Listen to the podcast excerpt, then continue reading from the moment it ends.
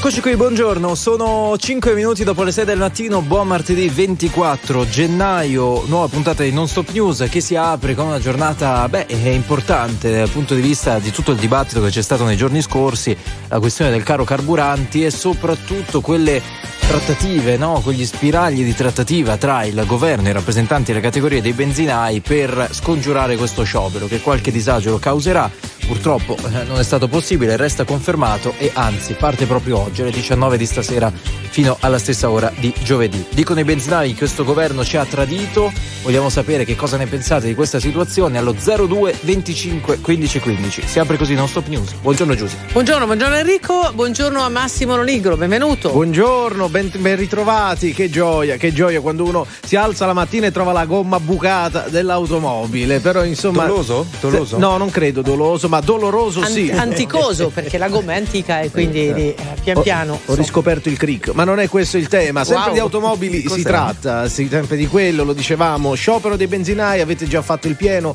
Cosa ne pensate? Soprattutto delle polemiche poi di questi ultimi giorni, quando si è detto i benzinai speculatori che alzano il prezzo anche quando non serve. E poi però siamo andati a vedere che forse non è propriamente colpa loro. 02 25 15 15. I vostri messaggi 378 378 1025, poi vi chiediamo funziona questo tipo di sciopero? Siete preoccupati, spaventati?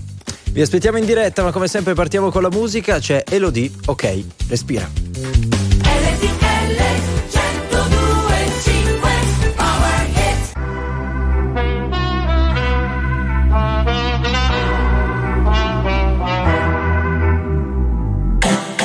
E se mi cerco, penso a che cosa vorrei. Sotto la pelle il mondo gira anche se non ci sei. Faccio tutto ciò che voglio del mio corpo, non mi giudicare se perdo il controllo. Che prezzo ha la mia libertà?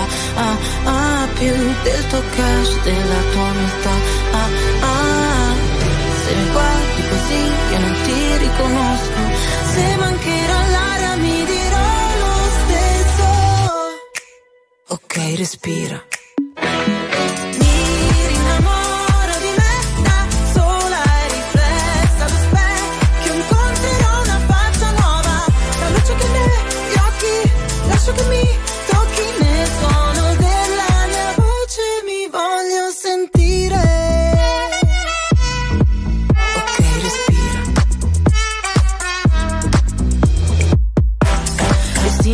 La mia arma, so che può ferire. Ma la mia verità mi guarirà alla fine. Ho tutto il mio spazio qua, non mi sposto rosa pari, nessuno dimentica che prezzo ha la mia libertà. Ah, ah, più del tuo cash, della tua umiltà. Ah, ah, se mi guardi così io non ti riconosco. Se mancherà l'aria mi dirò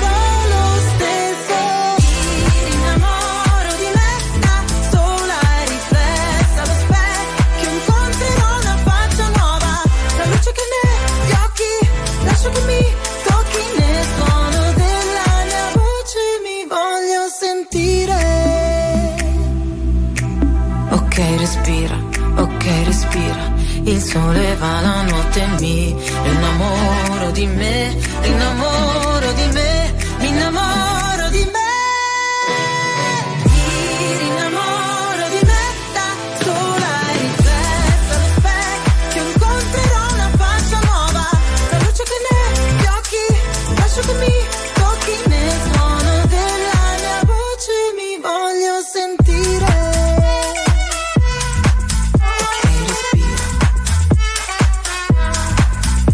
Ok, respira Elodie alle 6 e 9 minuti, eccoci qui, eccoci qui. Una valanga subito di messaggi rispetto al tema di questa mattina, cioè semplicemente le vostre riflessioni sullo sciopero di benzinai. Eh, volevamo essere più precisi anche sugli orari, li abbiamo già detti, dalle 19 di questa sera alle 19 di giovedì, diciamo sulla rete eh, urbana, mentre sulla rete autostradale cambiano gli orari. Sì, partono, si parte alle 22, alle 22 di stasera e si arriva alla stessa ora di giovedì, giusto per dare la possibilità a chi magari sta rientrando a casa di fare eh, rifornimento. Allora, 378 378 1025, vostri messaggi, c'è chi la butta in termini, in termini politici. Io penso che se ci fosse stato un governo di sinistra come negli ultimi dieci anni di scioperi non ne avremmo visti. Ci scrive Nicola che si definisce un viaggiatore, quindi tendenzialmente uno che ha bisogno, ha bisogno, di, bisogno di carburante. Pigli il treno.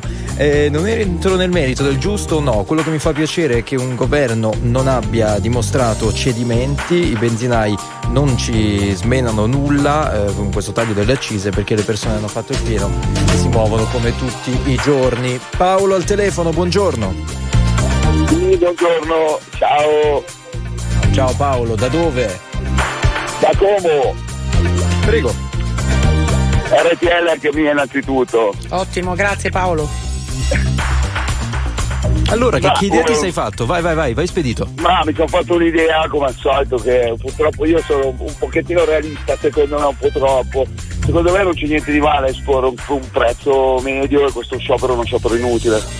Eh, onestamente, perché comunque chiaramente le speculazioni esistono, sono sempre esistite e non vedo quale sia il problema per un consumatore avere la possibilità di scegliere avendo esposto un prezzo medio, scegliere la propria compagnia, voglio dire questa cosa. Non ci trovi nulla di male, quindi difendi in questo caso il governo, ecco, non i benzinai.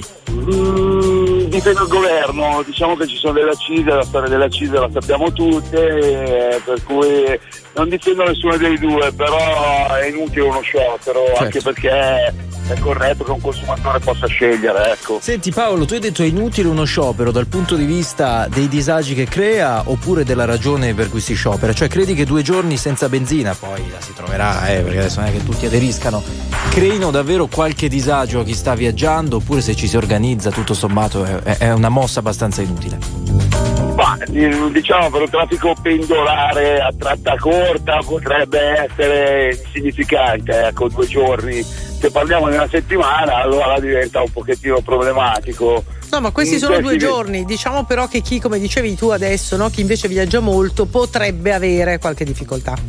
Esatto, esatto. Uh, ripeto, secondo me il consumatore ha totalmente il diritto di poter scegliere la compagnia e quanto pagare, insomma. Certo. Grazie Paolo, sei stato chiarissimo. Grazie a voi, ciao. buona giornata. Ciao, ciao, ciao, ciao. ciao. Allora, ascoltiamo un vocale? Sì, se c'è volentieri. Buongiorno ragazzi, 102.5 anche la mia radio, sempre. Stefano, Torino. E questo sciopero ha poco senso, anche perché io ieri ho visto in continuazione ai distributori la coda, tutti quanti hanno fatto il pieno ieri, quindi hanno tutti benzina e gasolio per oggi e domani. In più abbiamo fatto il favore che gli abbiamo svuotato le cisterne e dovranno ricaricare con i prezzi aggiornati. Un bacione, ciao! È stato arrestato dai carabinieri del Ross Andrea Bonafede, è accusato di associazione mafie- mafiosa. Ricordiamo che il geometra di Campobello di Mazzara è la persona che ha prestato l'identità al boss Matteo Messina Denaro. Secondo il GIP che ha firmato l'ordinanza cautelare, Bonafede è un uomo d'onore riservato. A 11 mesi dall'inizio della guerra in Ucraina, Kiev continua a chiedere ai paesi della Nato l'invio di carri armati. Se ne è discusso al Consiglio degli Affari Esteri di Bruxelles. Dall'Unione Europea in arrivo un nuovo pacchetto di aiuti militari da 500 milioni di euro. La guerra tra Mosca e l'Occidente non può essere più classificata come ibrida, ora è quasi reale, ha dichiarato il ministro degli esteri russo. Lavrov. Calcio la Serie oggi alle 20.45 si gioca Lazio-Milan, posticipo della diciannovesima giornata. Ieri vittoria a sorpresa dell'Empoli in casa dell'Inter 1-0 il risultato. Nell'altro posticipo Bologna e Cremonese hanno pareggiato per 1-1. 6-13 minuti è davvero tutto, adesso la viabilità. Via Radio. Da Autostrade per l'Italia ben ritrovati da Emiliano Recchia, circolazione che si presenta scorrevole su gran parte della nostra rete. Le uniche segnalazioni provengono dalla A4 Milano-Brescia, dove a causa del traffico intenso si procede a rilento tra Capriate e il bivio per la tangenziale esterna di Milano in direzione del capoluogo lombardo. Sulla 9 Lanete Chiasso invece si sta in coda per le operazioni doganali tra Lago di Como e Chiasso in direzione della Svizzera. Raccomandiamo massima prudenza alla guida per la presenza di banchi di nebbia che riducono la visibilità sulla 1 Milano-Napoli tra Firenze Sud e Fabbro e tra Chiusi e Orvieto. Banchi di nebbia si segnalano anche su tutta la diramazione di Roma Nord e sulla 16 Napoli Canosa tra Benevento e Avellino Ovest. Vi ricordo che se la visibilità è inferiore a 100 metri, il limite di velocità è 50 km h Sta poi piovendo sulla A10 Genova Savona tra Arenzano e la Complanare di Savona e sulla A23 Palmanova Tarvisio tra Udine Nord e Gemona Osoppo. Raccomandiamo prudenza, il limite di velocità con la pioggia è 110 km h ed autostrade per l'Italia è tutto. Fate buon viaggio. La polemica, la polemica è protagonista. Grazie intanto ai colleghi di Autostrade per l'Italia. Più tardi con nuovi aggiornamenti questo sciopero dei benzinai è utile, non è utile e poi quanto questo mancato eh, rinnovo del taglio delle accise sta pesando effettivamente sui nostri portafogli, è qualcosa che no, si riesce a contenere oppure effettivamente una spesa che grava in maniera poderosa sulle famiglie. 02 25 15 15 i vostri commenti sullo sciopero che comincia domani. Allora andiamo dal stasera, no, stasera, questa sera. 19 sì, o alle 20. Per, per, diciamo per chi lavora domani alla fine delle fini. Poi No, è sempre oggi. Sì, vabbè, insomma, dai, uno alle 19 magari sta già andando a casa. E invece finita, magari ecco, aspetta dai. le 18.30 proprio per andare a fare il pieno. E no? per trovare una eh. coda chilometrica. Ah. Giovanni a Bari, buongiorno. Giovanni, Giovanni, sei con noi? piano piano. Era con noi eh, Giovanni. No, questo qui è il rumore dell'attesa. Quando sì. ci mette in attesa, inavvertitamente evidentemente, con il, suo, con il suo apparecchio telefonico. Allora Ettore, buongiorno, andiamo da te. Ciao Ettore. Buongiorno, mi sentite? Ciao. Bene. Sì, sì, sì, benissimo. RTL anche via. Grazie Ettore, da dove? Dove ti allora, trovi? Dove sei?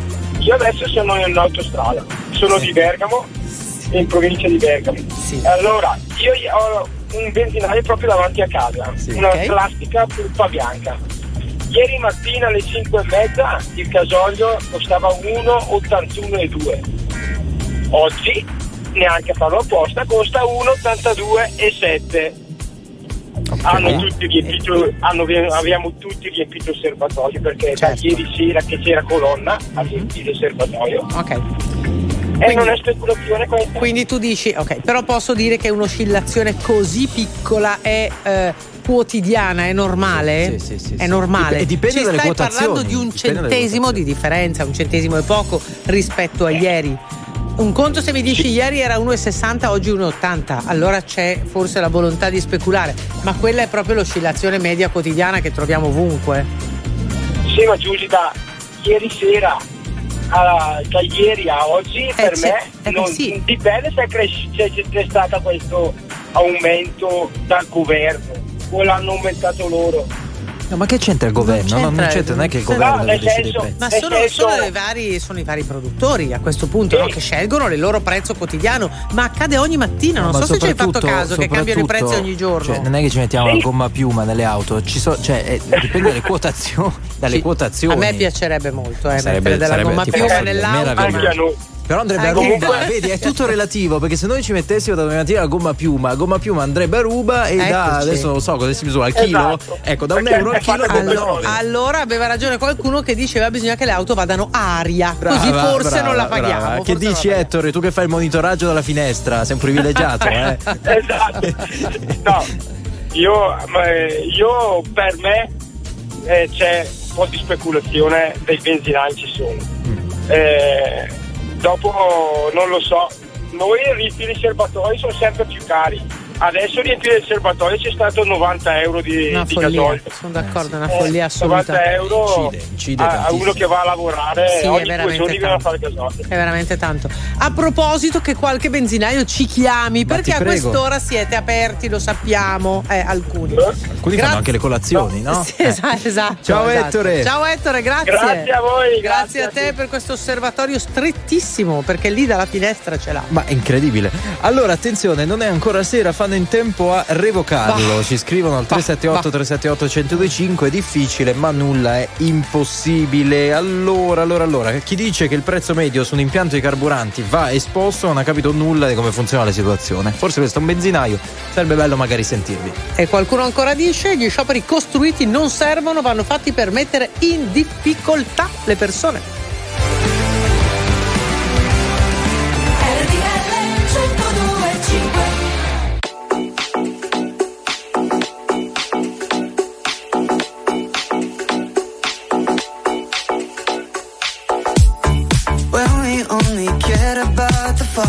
Was no way to know that we would get here now. Too early to saw before we knew what we were both about. And now we're stuck in holding. Everything is frozen. We're faking safe and sound. Man, I can't keep picking up each time you call. If everything I say just is down. You're all that I want. You're all that I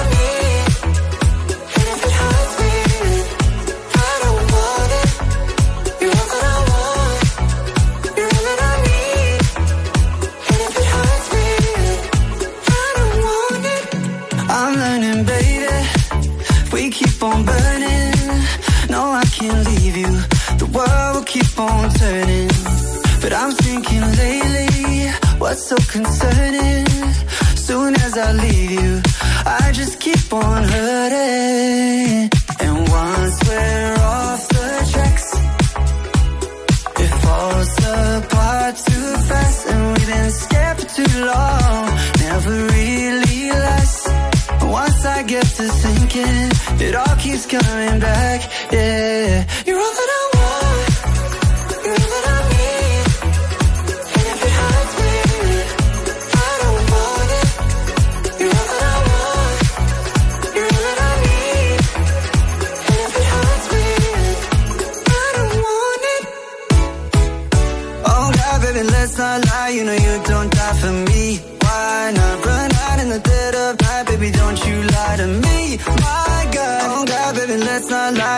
don't die for me. Be honest, just try to be honest, cause you're all that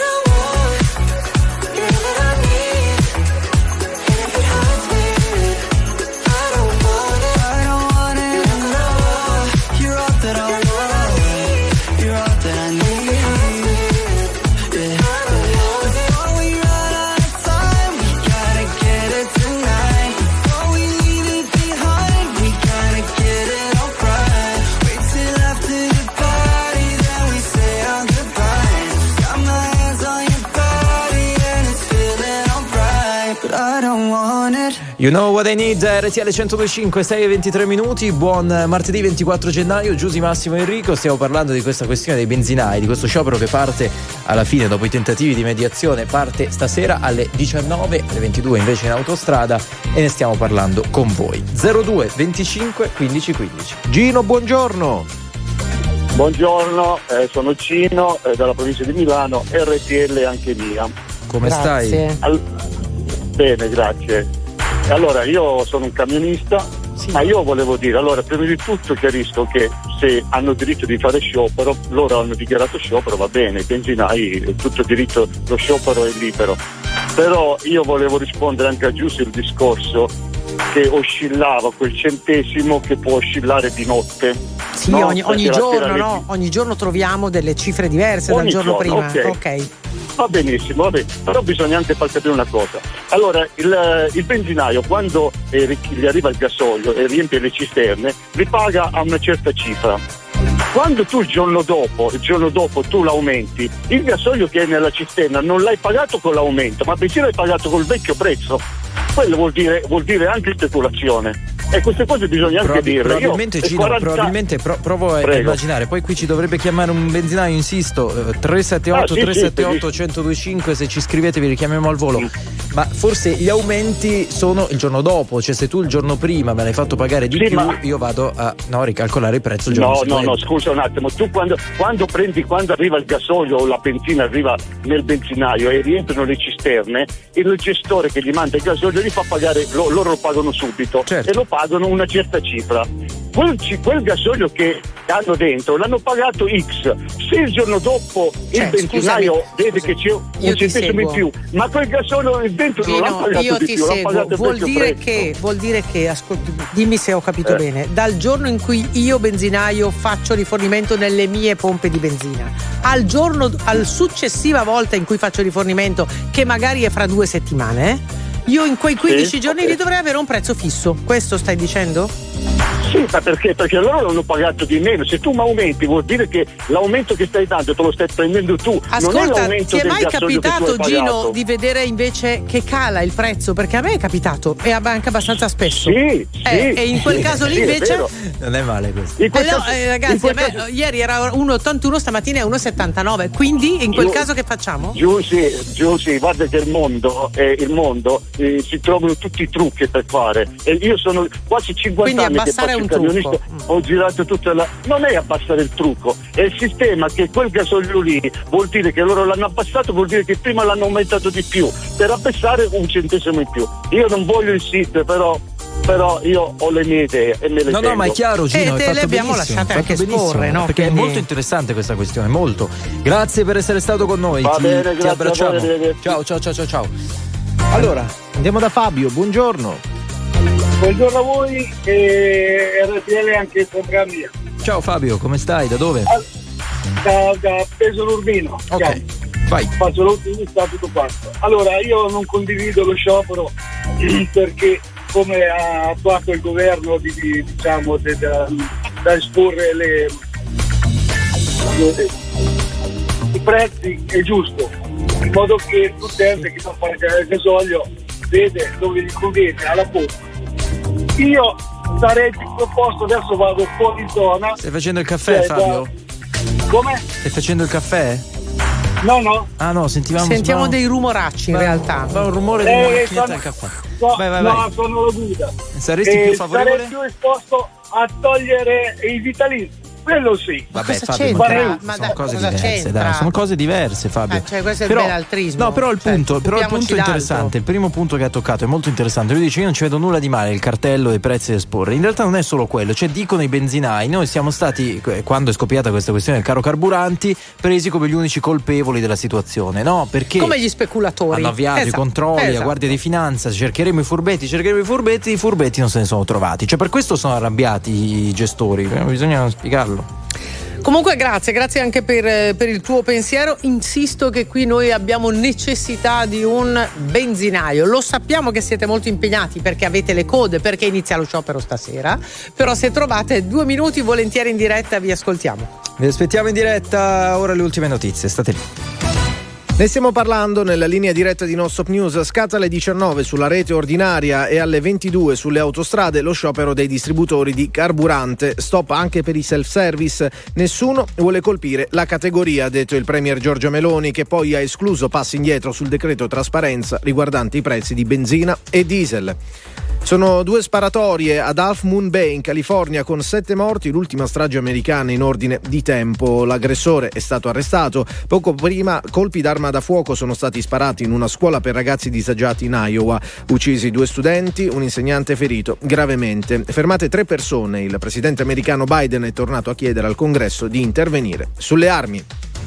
Proseguono le proteste in Perù contro la destituzione dell'ex presidente Pedro Castillo. La Confederazione Generale dei Lavoratori ha indetto per oggi una nuova marcia nazionale a Lima nel quinto giorno di sciopero. E con questo è tutto. L'informazione torna come sempre più tardi.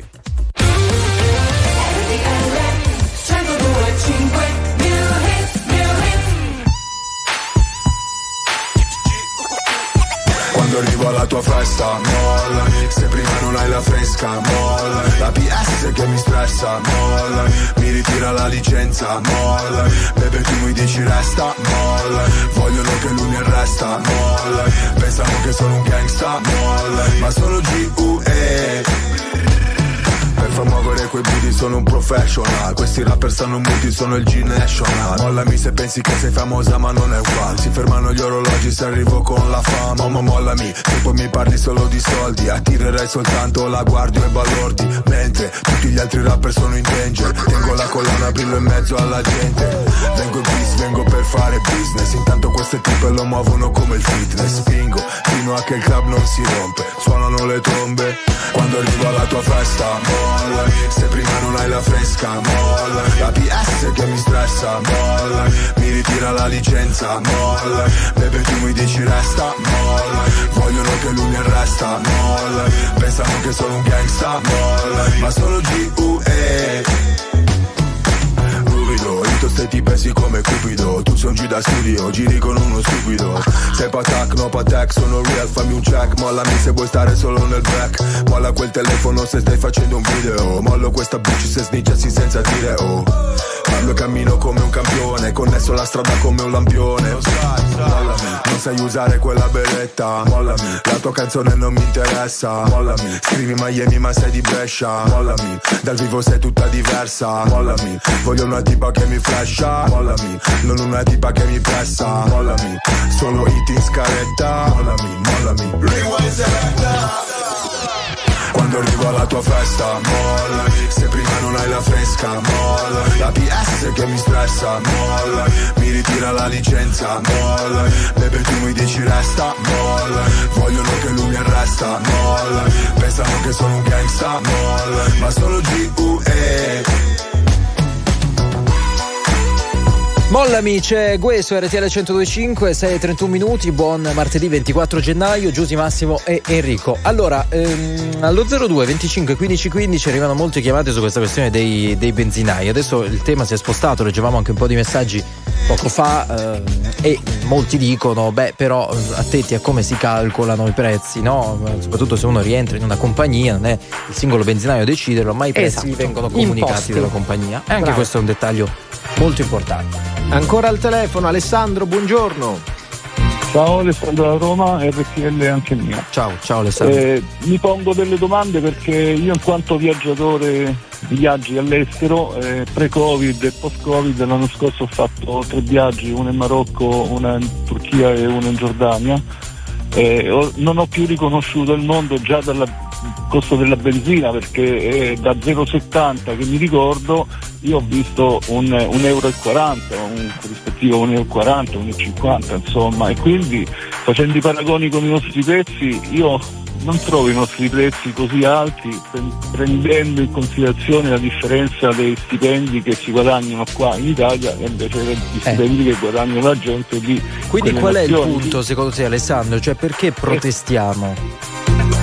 Eh, sono veramente confuso in questo perché anzitutto mettere un eh, prezzo medio non è così grave, anzi opportuno, perché no? È facile, poi che si sentono offesi, certo ci si offende, ma ci dovrebbe offendere magari che il benzinaio alla pompa guadagna due lire, che io sappia, quindi quello è poco, ma noi che ci lamentiamo del costo della benzina con le nostre enor- enormi accise non mi sembra che sia così elevato facendo una statistica senza troppi parametri era solo sugli occhi insomma quindi magari Però scusa, fammi capire, forse mi sono distratta Sì. io. Quali sono i paesi con cui stai facendo il paragone? Marago- eh, Marocco, Turchia, Giordania Stiamo parlando del Nord Africa? sì, e Medio Oriente Marocco è un paese Ah. molto in crescita eh, lo frequento da tanti anni eh, ed era vero 0,70 quindi si è raddoppiato dopo il covid insomma quindi c'è un livellamento abbastanza mondiale non è un problema italiano e i nostri prezzi non li trovo così assurdi facendo questi paragoni a basso livello insomma. Guarda, quello che dice Alessandro ha un grande valore, magari farà riflettere molto, anche perché no, anche arrabbiare qualcuno al 378 378 1025, visto che già qualcuno si sta un po' indignando per le tue parole. Però insomma, sono parole documentate dai fatti, come ci hai detto tu. E poi faccio notare, lo, lo- lo dicevamo prima chiacchierando tra un disco e l'altro con, con Giusi e Massimo, che a dicembre, quando era ancora in vigore il taglio delle accise, cioè ci lamentavamo dei prezzi che non erano più 1,50. Quando i prezzi erano 1,50, ai, noi qualche anno fa, ci lamentavamo che i prezzi non erano più 1,30. Quindi è una questione estremamente forse relativa, ecco, quella di questi prezzi. Anche perché noi Sì. durante il Covid, lo ricordiamo, te lo ricorderai anche tu Alessandro, abbiamo visto prezzi superare i 2 euro. Ora se non vai in autostrada di notte questi prezzi non li vedi più. Eh, ogni nazione può avere dei bilanciamenti di economia in base ai suoi settori, adesso l'argomento è complicatissimo, ci sono gli addetti eh, specifici che ci studiano e sentiamoli parlare, io non sento parlare molto al di fuori di questo basso discorso, insomma, di prezzi alti o scioperiamo. Chiarissimo, chiarissimo Alessandro. Grazie, grazie per questo intervento molto, molto utile. Alessandro, ma sei felice in generale? Sei un po', un po' giù. Ho un'impressione. È il tuo modo di esprimerti? Anche presto, eh. Eh, sono stanco, Si sta. È morto, lavoro. è morto. Posso dire, posso dire, si sentiva, si sentiva sei un po' stanco. Alessandro, riposati, ok? Ciao. ok. Grazie, ciao. grazie Ciao. Alessandro. Poi c'è tutta la questione del fare un paragone con i prezzi dei nostri carburanti rispetto all'Europa. L'Italia in questo senso è la quinta tra i più alti perché prima di noi ci sono Finlandia, Danimarca, Francia e Grecia e noi siamo i quinti, ma se togliessimo le accise, questo è il tema vero, diventeremmo i diciottesimi. Quindi le accise sono quelle che davvero portano più velocemente in alto il prezzo della nostra benzina. Allora, Minni o Ninni? Non ho Ninni, capito. Ninni, Ninni, facevamo le orecchione. Buongiorno, Ninni. Buongiorno, buongiorno. Ah, ti aspettavi una donna tu Enrico, vero? sta Ninni, Come ti chiami Ma- davvero? Sante, Sante è no? Però voi- beh però fantasiosa Sì. la- la- la- l'abbinamento, fantasioso l'abbinamento, no? Scusa, da Eh. cosa deriva Ninni. esattamente? Da Sante, Sante. No, no, ok, questo ok, ma, ma come mai a un certo punto è diventato Ninni? Cosa è successo? Eh, vabbè, poi è un vezzeggiativo da piccolino, era troppo impegnativo, diciamo, Ah, va bene, va bene. per, va per bene. mia madre. Sante diciamo. era un po' impegnativo, diceva vabbè Ninni ed è diventato Ninni Eh, anche se ha bravissimo, passato i bravissimo. 40. Va bene, sì, va bene, va bene. 50. Noi, noi ci adattiamo. Allora. Per noi Siamo sei Ninni. 40. Vai Ninni, dici, dici tutto. Allora, innanzitutto RTL primo, secondo siete fantastici, e questo è lo meritevate. Terza cosa, io eh, proporrei uno sciopero da parte dei consumatori, perché questo non si è detto e eh, eh, mi sentite? Sì, Benissimo, assolutamente. benissimo. Sì, perché comunque come i nostri cugini francesi, pseudo, perché non sono francesi, non è che mi siano molto simpatici, però quando si buttano in strada succede sempre qualche cosa.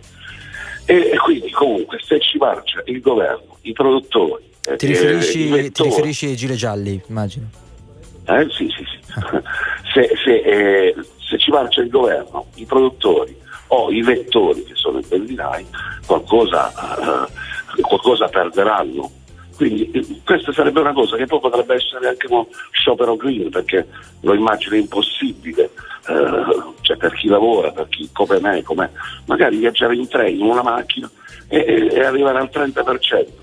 Vediamo poi se qualcosa funziona, cioè perché comunque si- si rimpallano la responsabilità benzinai, il governo, che, io comunque ho votato, Ma, e eh, tra eh, parentesi. Ninni, no, no, ma si capisce quello che dici, però sai, tu hai, hai citato i gilet gialli, io devo essere molto sincero, a me dispiacerebbe vedere scene come quelle che noi abbiamo visto in Francia, dove purtroppo no. anche persone ci hanno rimesso. eh, Ci No, che no, non no, c'entravano no, nulla. mi, mi dispiacerebbe non indico- molto vedere delle Eh, cose del no, genere. Io non voglio l'es- l'estremismo, io vorrei eh, in maniera pacifica. Comunque l'importante è non usare più, più benzina o gasolio, cioè questo è il discorso.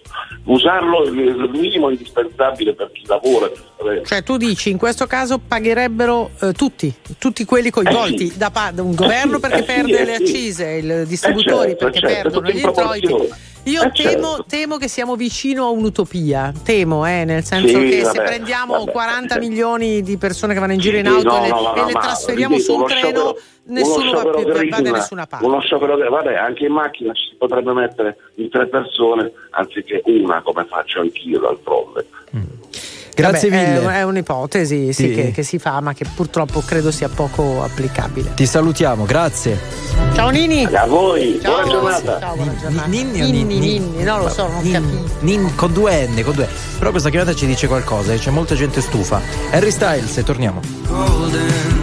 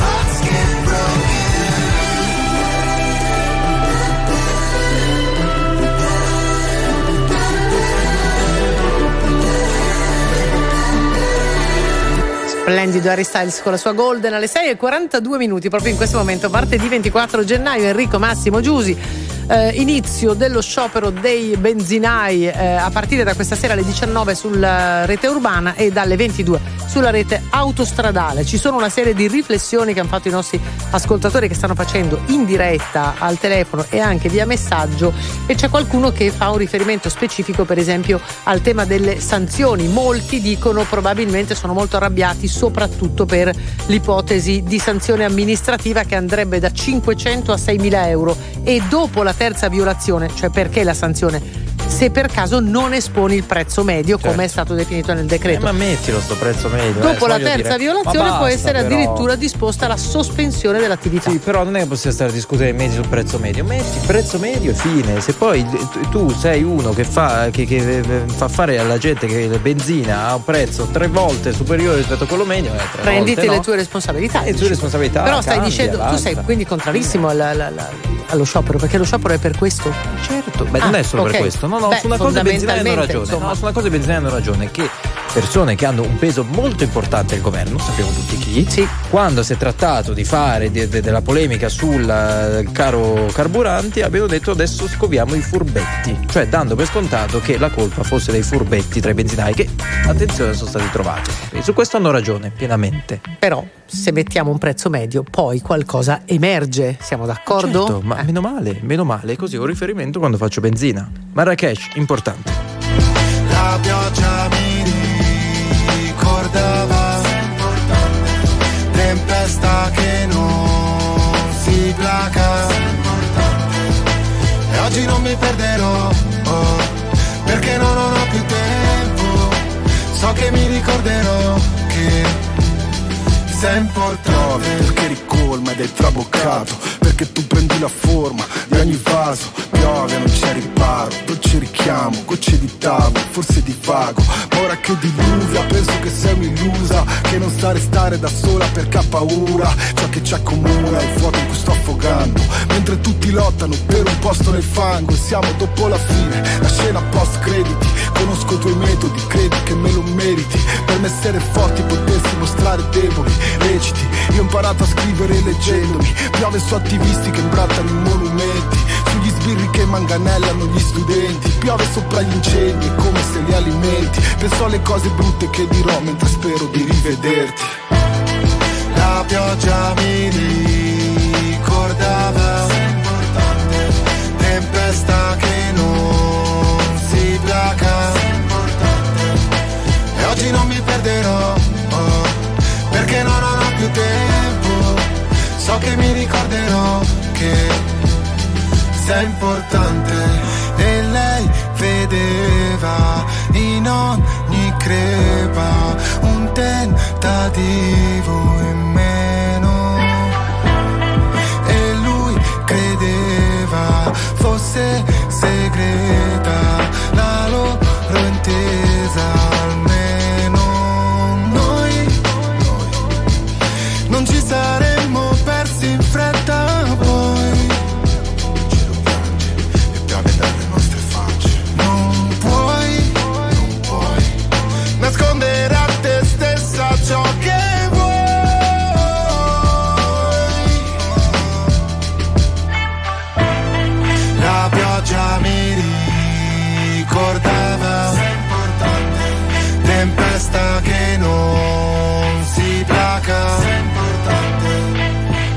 ti perderò oh, perché non ho più tempo forse non ti troverò ma Sei importante.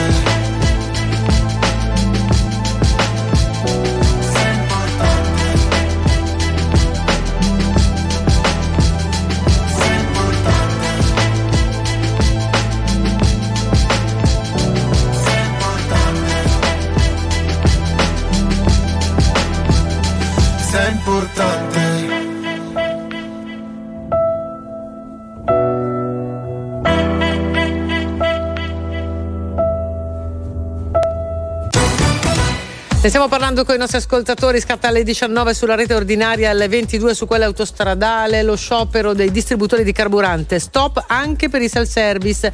Nessuno vuole colpire la categoria, ha detto il Premier Giorgia Meloni, che poi ha escluso passi indietro sul decreto trasparenza riguardante i prezzi di benzina e diesel. Il presidente degli Stati Uniti Joe Biden è pronto a ricandidarsi alle elezioni del 2024, lo ha dichiarato la sua portavoce sottolineando che l'attuale inquilino della Casa Bianca si è detto sorpreso della scoperta nel garage della sua casa di documenti classificati. Biden dichiara di avere fiducia nell'FBI e e considera con molta serietà quanto è accaduto. Andiamo in Gran Bretagna dove per limitare il consumo di energia elettrica il gestore delle reti pubbliche inglesi propone uno sconto fino al 50% in bolletta se i britannici terranno spente le luci tra le 16.30 e le 18. La misura servirà per fare in modo che durante questo orario la rete possa accumulare energia elettrica da tenere di scorta.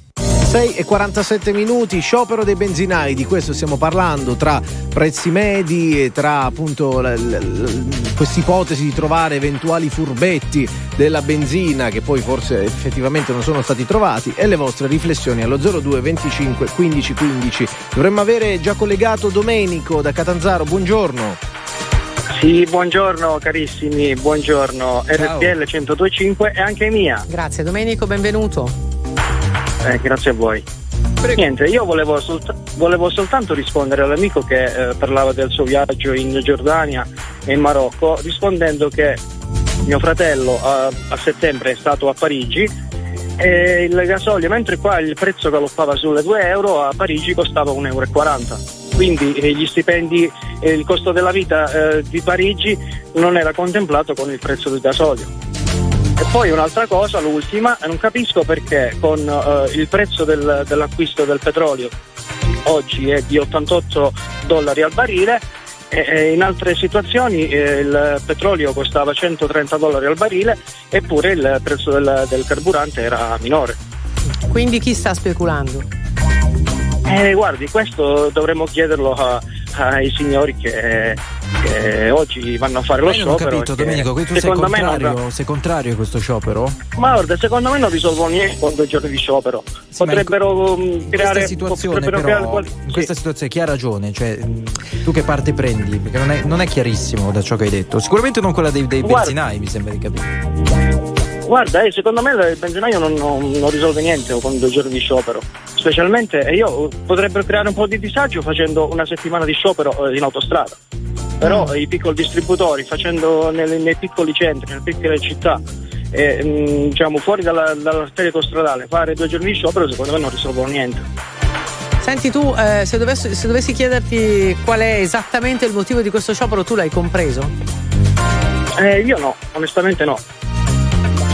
No, anche no. questo dice molto, anche questo dice molto, caro Domenico. Grazie, sì, grazie mille. Sì, grazie mille, grazie ciao, a voi, ragazzi, presto, grazie. Bu- buoni viaggi. Vi voglio bene, grazie. grazie. Ciao, grazie. anche noi, anche noi. Allora, 02 25 15 15, ehm, andiamo da? C'è un po' di perplessità. Eh. da Emanuele, Emanuele, buongiorno. Buongiorno, RTL 1025 anche mia. Ciao. Da dove? Ciao, da Viterbo. Da Viterbo, eccoti qua. Emanuele, perché scioperano i benzinai? Secondo me il problema è questo, che il governo Meloni, prima di entrare al governo in propaganda, doveva togliere le accise. Invece non ha tolto niente. Poi in che senso, scusa, quella... doveva toglierlo in propaganda? Lei, lei ha, in propaganda aveva detto che le accise andavano, andavano sospese e invece non sono state sospese le accise. No, sono state ripristinate, ripristinate. Ripristinate, sono state erano sospese con il governo Draghi Co- e poi sono state ripristinate. Esatto. Perché per dare un, per, per, la sanità per altre, per altre cose, ha detto. Eh, poi sì, la, la coperta era corta e ha dovuto trovare eh. soldi. Allora, e quindi... però, la, però la battuta che ha fatto, dobbiamo trovare dei benzinai furbetti, secondo me i benzinai non è uno sciopero, è una piccola protesta e fanno bene a farla. Beh, lo sciopero mediamente è una protesta. Eh sì, Di però solito, è una protesta che, che, che, da, che, stanno dando il servizio fino a stasera del 19. Ti senti danneggiato da questo sciopero? No, non mi sento danneggiato. Quindi forse bisogna spiegarlo ai, ai benzinai che forse i Beh, cittadini però, non è che si sentono proprio. È, è eh. un gesto comunque che, è un che gesto ha di un protesta. senso, sì, eh, sì, che esatto. ha un suo senso, cioè si fa sentire. Sì, ecco, la categoria si fa sentire, come ci dicevi Giustamente, giustamente. Grazie, grazie mille. Grazie a, grazie a voi, ciao. Ciao, ciao, ciao, ciao, ciao, ciao. Allora, allora, eh, buongiorno, sono stato a Parigi al Ponte dell'Epifania, ci scrivono al 378 378 1025, siamo andati in auto, il prezzo del gasolio fatto la pompa sia a Parigi che al ritorno era più alto di 10 centesimi. L'abbiamo appena all'Italia. detto, fa parte dei quattro paesi prima dell'Italia. È, è- è il terzo, c'è Finlandia, Danimarca e c'è anche la Francia. Allora, volevate il benzinaio? Vogliamo il benzinaio! Non c'è- no, non è vero, ce No, l'abbiamo. come c'è? Marco, buongiorno. Marco. Buongiorno a voi, RTL anche mia. Oh, dici dove hai la tua pompa di benzina. Allora, io ho una pompa di benzina ad Arcide, provincia di Bergamo. Molto bene, Sì, molto dove bene. c'era il capriccio. Ex sede della nostra meravigliosa radio. Ex sede. Benissimo. Sei, inca- sei Allora, incavolato, Marco? Sei incavolato? ho chia- no. No. allora io ho chiamato, scusa non ho capito. No, dico, sei arrabbiato per questa situazione? Co- com- com'è il tuo stato d'animo stamattina? No, ormai, guarda, io ho 31 anni che ho il distributore, quindi abbiamo perso le speranze quasi in tutto, però volevo rispondere perché giustamente tanti ascoltatori non sanno, tante persone non sanno la realtà. Noi la benzina, poi voglio rispondere al signore delle cisterne che diceva quando arrivi al camion tu carichi per dire a un euro, poi aumenti e, e ci guadagni. Non è vero perché ormai le compagnie petrolifere hanno attuato un algoritmo che praticamente ti fa il prezzo medio. Quindi noi prendiamo sempre lo stesso margine, perché loro a fine mese, in base ai litri che hai fatto e il prezzo venduto, con questo algoritmo ti calcolano praticamente Bravo che l'hai ricordato. Indipendentemente dal prezzo che poi tu fai al tuo utente. Sì, sì, infatti. Ecco, grazie per Quindi questo noi non chiarimento perché a tanti non lo sanno. Hai Marco, fatto bene, scusami, Marco. tu stasera chiudi quindi? Alle 7? Per due giorni? Ma guarda, io sinceramente stasera non chiudo. Perché Ma non aderisci allo sciopero? No, non è che non aderisco, perché purtroppo ormai anche qua in Italia è diventata un marasma. Ci sono le compagnie che gestiscono loro gli impianti, non sono più solo i gestori, cioè le compagnie gestiscono gli impianti, quindi mandano la vigilanza a prendere i soldi cioè, e, e la gente che lì va solo a pulire il piazzale. E le compagnie non chiudono, non fanno lo sciopero. Cioè Marco, tu stai dicendo a me, a me di questo sciopero che hanno fatto i miei colleghi non me ne frega nulla, non lo No, condivido. no, no, no, scusa, no. Io sono convinto per lo sciopero, però qual è il problema? Io qua vicino ho impianti che non sono gestiti da gestori, ma sono gestiti da compagnie petrolifere. Mm. Le Sì, compagnie che hanno dei petrolifere, dipendenti che mettono lì. Ok. Eh, eh, hanno del- dei- non sono dipendenti, sono gente che viene pagata un pro litro, un tot, visto che magari ci sono attività Va bene, dei collaterali. collaboratori. Ok. Eh. succede? Compagnie petrolifere che l'omino che deve andare tutti i giorni a mettere il prezzo medio e tutto quanto non gli interessa, dice devi farlo, lo fai. Basta. Ok, ok, ok. Allora, caro non. Marco, non sciopererà. E, quindi, e forse non è solo, forse non è solo lui. Didn't know what time it was, the lights were low. Oh, oh. I leaned back on my radio. Oh, oh. Some cat was laying down some rock and roll, a soul he said. Then the loud sound it seemed to fade. Came back like a slow voice on a wave of fate. That was no DJ, that was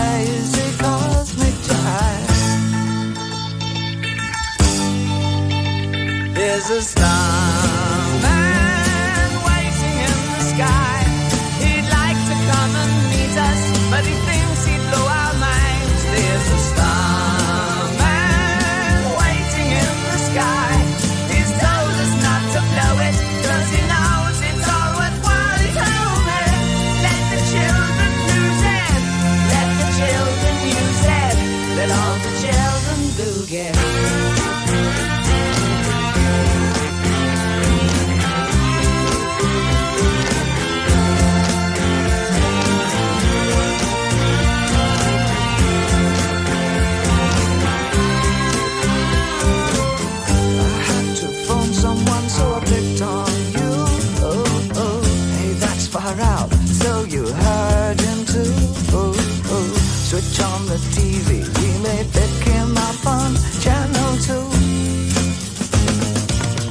Look out your window, I can see his light.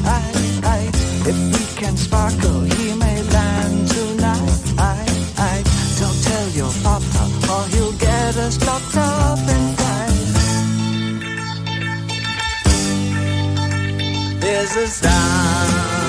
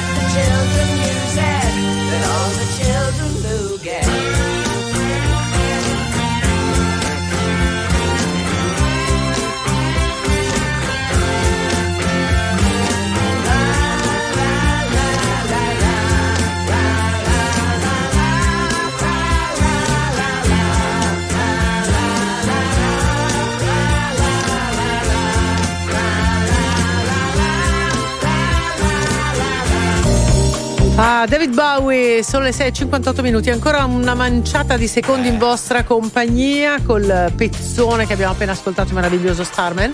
E poi, e poi andiamo al giornale orario. Noi non vi Giovanni diciamo Ferriera. le discussioni che sono nate in regia anche qui sul tema dei prezzi dei carburanti, tema che appassiona, perché tutti veniamo in macchina eh, a, a lavorare così, c'è poco da fare. C'è Tommaso al telefono, buongiorno. Buongiorno a tutti, RTL anche mia. Ora, io dico una cosa, no? che tanto eh, in questi giorni tutti metteranno benzina e gasolio, quindi a loro non piacerà nulla, e quello che, devono, che, che percepiranno nei prossimi giorni lo, lo trovano in un giorno secco, insomma, no? come guadagno. E, e- è anche vero che il prezzo della benzina difficilmente diminuirà. Ora io la penso un po' così, no? Sarebbe interessante fare dopo eh, dare la possibilità al cliente finale, eh, come già viene fatto anche nelle attività commerciali, una detrazione fiscale, ovvero io ti do come eh, minimo un tot di litri all'anno come, come consumo, superato un tetto X che dipende anche un po' dall'ISEE, da quello che è, eh, si può fare una detrazione fiscale, quindi recuperare almeno l'IVA. Tanto voglio dire, viene fatto su, su tante tipologie di, di- di situazioni, guarda la, la 4.0 per esempio, no? Eh, c'è la detrazione fiscale eh, per, per le attività commerciali e per chi fa acquisti. Potrebbe essere fattibile anche la detrazione fiscale sul costo della benzina. Cioè, faccio 100.000 km l'anno, 20.000 km l'anno, ora 100.000 sono tanti, ma se supero 25.000 km, almeno con una detrazione fiscale sulle tasse a fine anno, uno la, può- la potrebbe recuperare. E questo risolverebbe qualche problema, dici tu. Sì, a quel punto togliamo le accise che facciamo prima. Voglio dire, se metti di qua per togliere di là, insomma, non abbiamo risolto un granché, no? Chi consuma più, più benzina e chi consuma meno. Grazie Cioè, Tommaso, faccio Pu- purtroppo dobbiamo salutarci, completa il volo che poi ci sono le notizie. Ciao, grazie. No, no, no, no, dici al volo, dici al volo. Vabbè, eh, Niente, è rimasto un po' male. Resto, sapete. E- e detto, ci, ci spiace Tommaso, volevamo farti finire, ma da qui il tempo incombe. Chiaro, Vedete Sono che le news. sono ah, tagliate gli ascoltatori. No, guardate l'orologio, il 700 abbiamo un tassativo, si chiama Giovanni Perriga stamattina. Ultime news.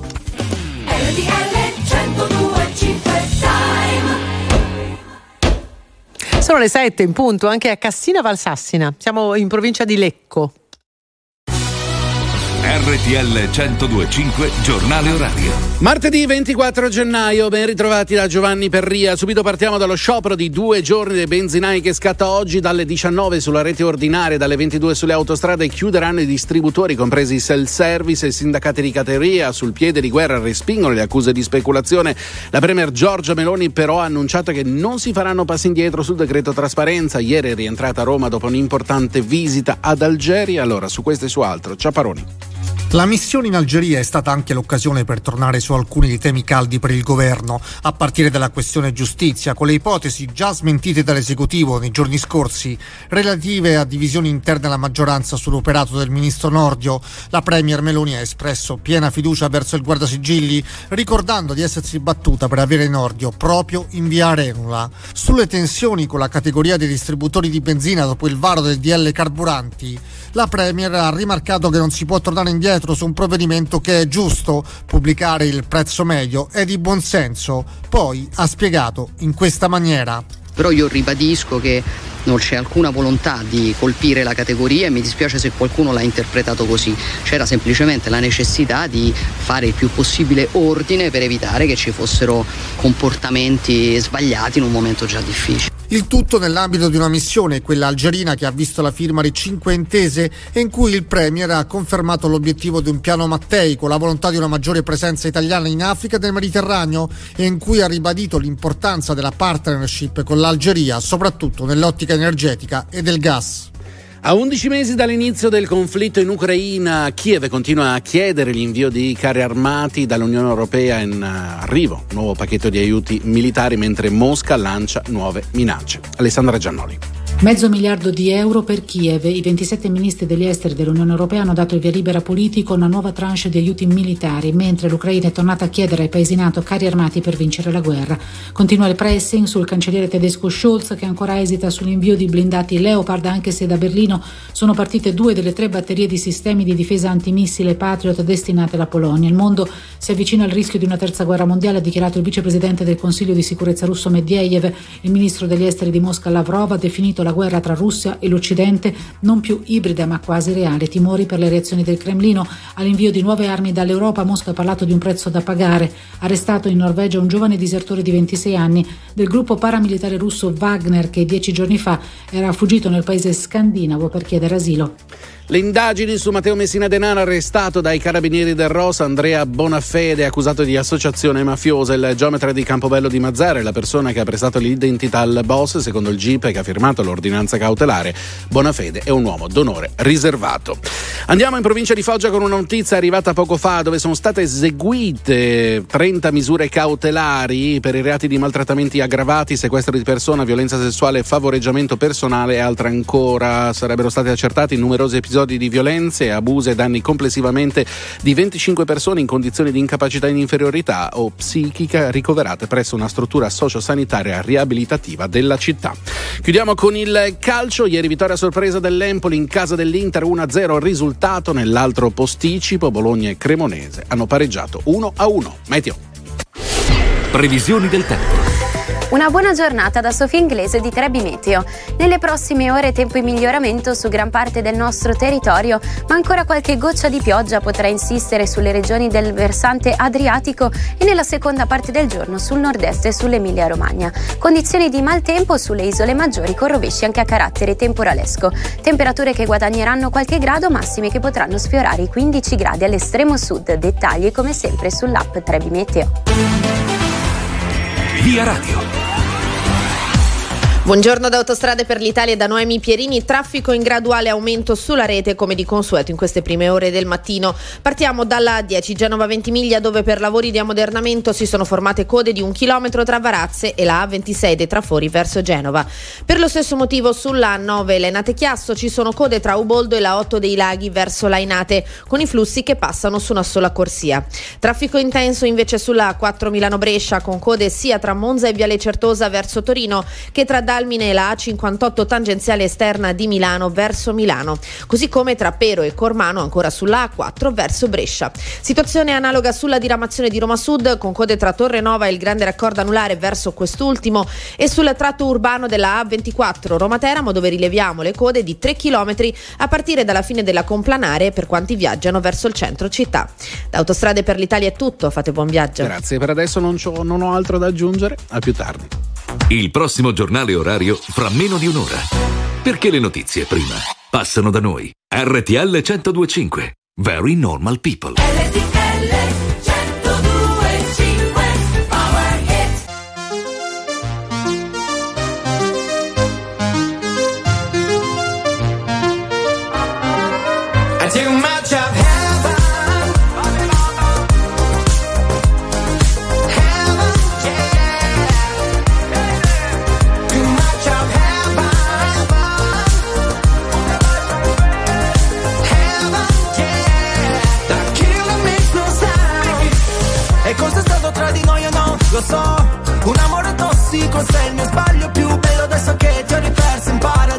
Suona disco inferno e gira la testa più di me. Vedo bianco ma vestita a una festa. E neanche mi dici ciao Parlavamo di tutto, ora nemmeno un ciao. Con te in alto come un jet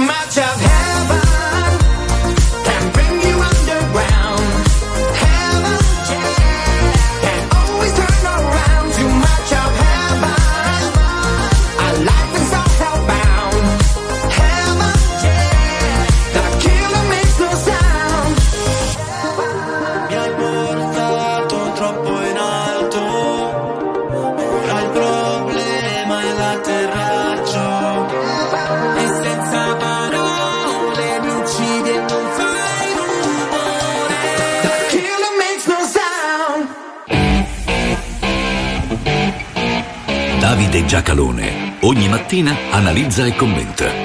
Non per compiacere, ma per capire. Non per stare da una parte o dall'altra, ma per saper stare al mondo.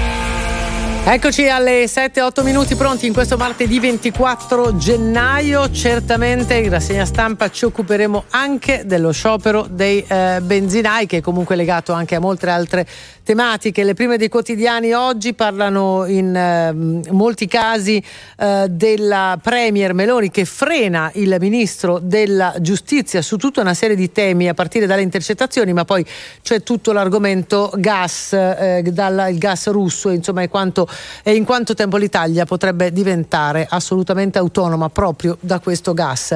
Ma aggi- aggiungiamo tutte altre tematiche con Davide Giacalone nella rassegna stampa di oggi. Buongiorno, bentornato Davide. Buongiorno, buongiorno, bentrovati. Buongiorno, allora apertura del Corriere della Sera di oggi, gas 5 accordi anti-Russia, Meloni firma i progetti in Algeria, l'apertura di Repubblica dedicata a temi strettamente politici che hanno a che vedere con la giustizia, intercettazioni, Meloni frema, frena Nordio, ma si parla anche di temi energetici, colloquio con l'amministratore delegato di Eni, Descalzi, vedo l'Italia come hub Unione, Unione Europea del gas.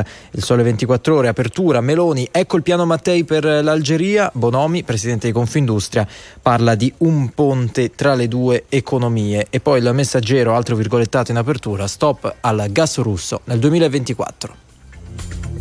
Io lascerei perdere la citazione di, di Enrico Mattei. Eh, si tratta di una storia, di un contesto geopolitico completamente diverso e in qualche modo però è anche l'evocazione di eh, eh, rivalità che oggi non ci sono. Quindi, insomma, sì, vabbè, naturalmente per noi italiani rimane uno dei grandi protagonisti dell'energia, ma insomma, questa è storia. Il punto qual è? Eh, l'affrancarsi completo, completo dalle forniture russe nel 24 non è una data nuova che ieri l'amministratore Lenin Descalzi ha reso noto. È quanto diciamo dall'inizio della, della guerra, è, è, quanto previsto e predisposto dal governo Draghi e quella era la scadenza e quella sarà la scadenza. Così come le iniziative avviate in quel momento in condizioni di assoluta emergenza e l'abbiamo pagata cara, non è che, non, è che non ci sia costata, condizioni di assoluta emergenza, dicevamo allora, contengono una opportunità importante, eh, economica ma politica, eh, per l'Italia che è quello di diventare lo snodo, si dice, l'hub. L'hub sarebbe la parte centrale della ruota, no? Eh, quindi l'asse diciamo, portante, eh, eh, lo snodo del gas, perché se tu fai fuori il provvigionamento dalla, uh, dalla Russia, quindi da nord, a parte quello norvegese che comunque un, una, un, approvvigionamento importante e più ce ne sono meglio è, ma insomma il resto dei gasodotti arrivano prevalentemente da sud e quindi l'Italia può avere un ruolo importante. Però fermi un attimo, perché vedo per svolgere questo ruolo e per avere questo vantaggio e cogliere questa opportunità bisogna fare alcune cose. Uno, mantenere relazioni stabili nel tempo politiche nel Nord Africa. È molto positivo la, la, la, il viaggio effettuato dalla Presidente del Consiglio Meloni in Algeria. Ricordiamoci che è l'opposto di quello che gli stessi fratelli d'Italia dicevano a proposito dei rapporti con la Francia in Nord Africa, sul ruolo che loro definivano coloniale della Francia in Nord Africa. Non è questione di far polemica, è questione che adesso uno si rivolge dall'altra parte, cioè quelli che oggi fanno l'opposizione.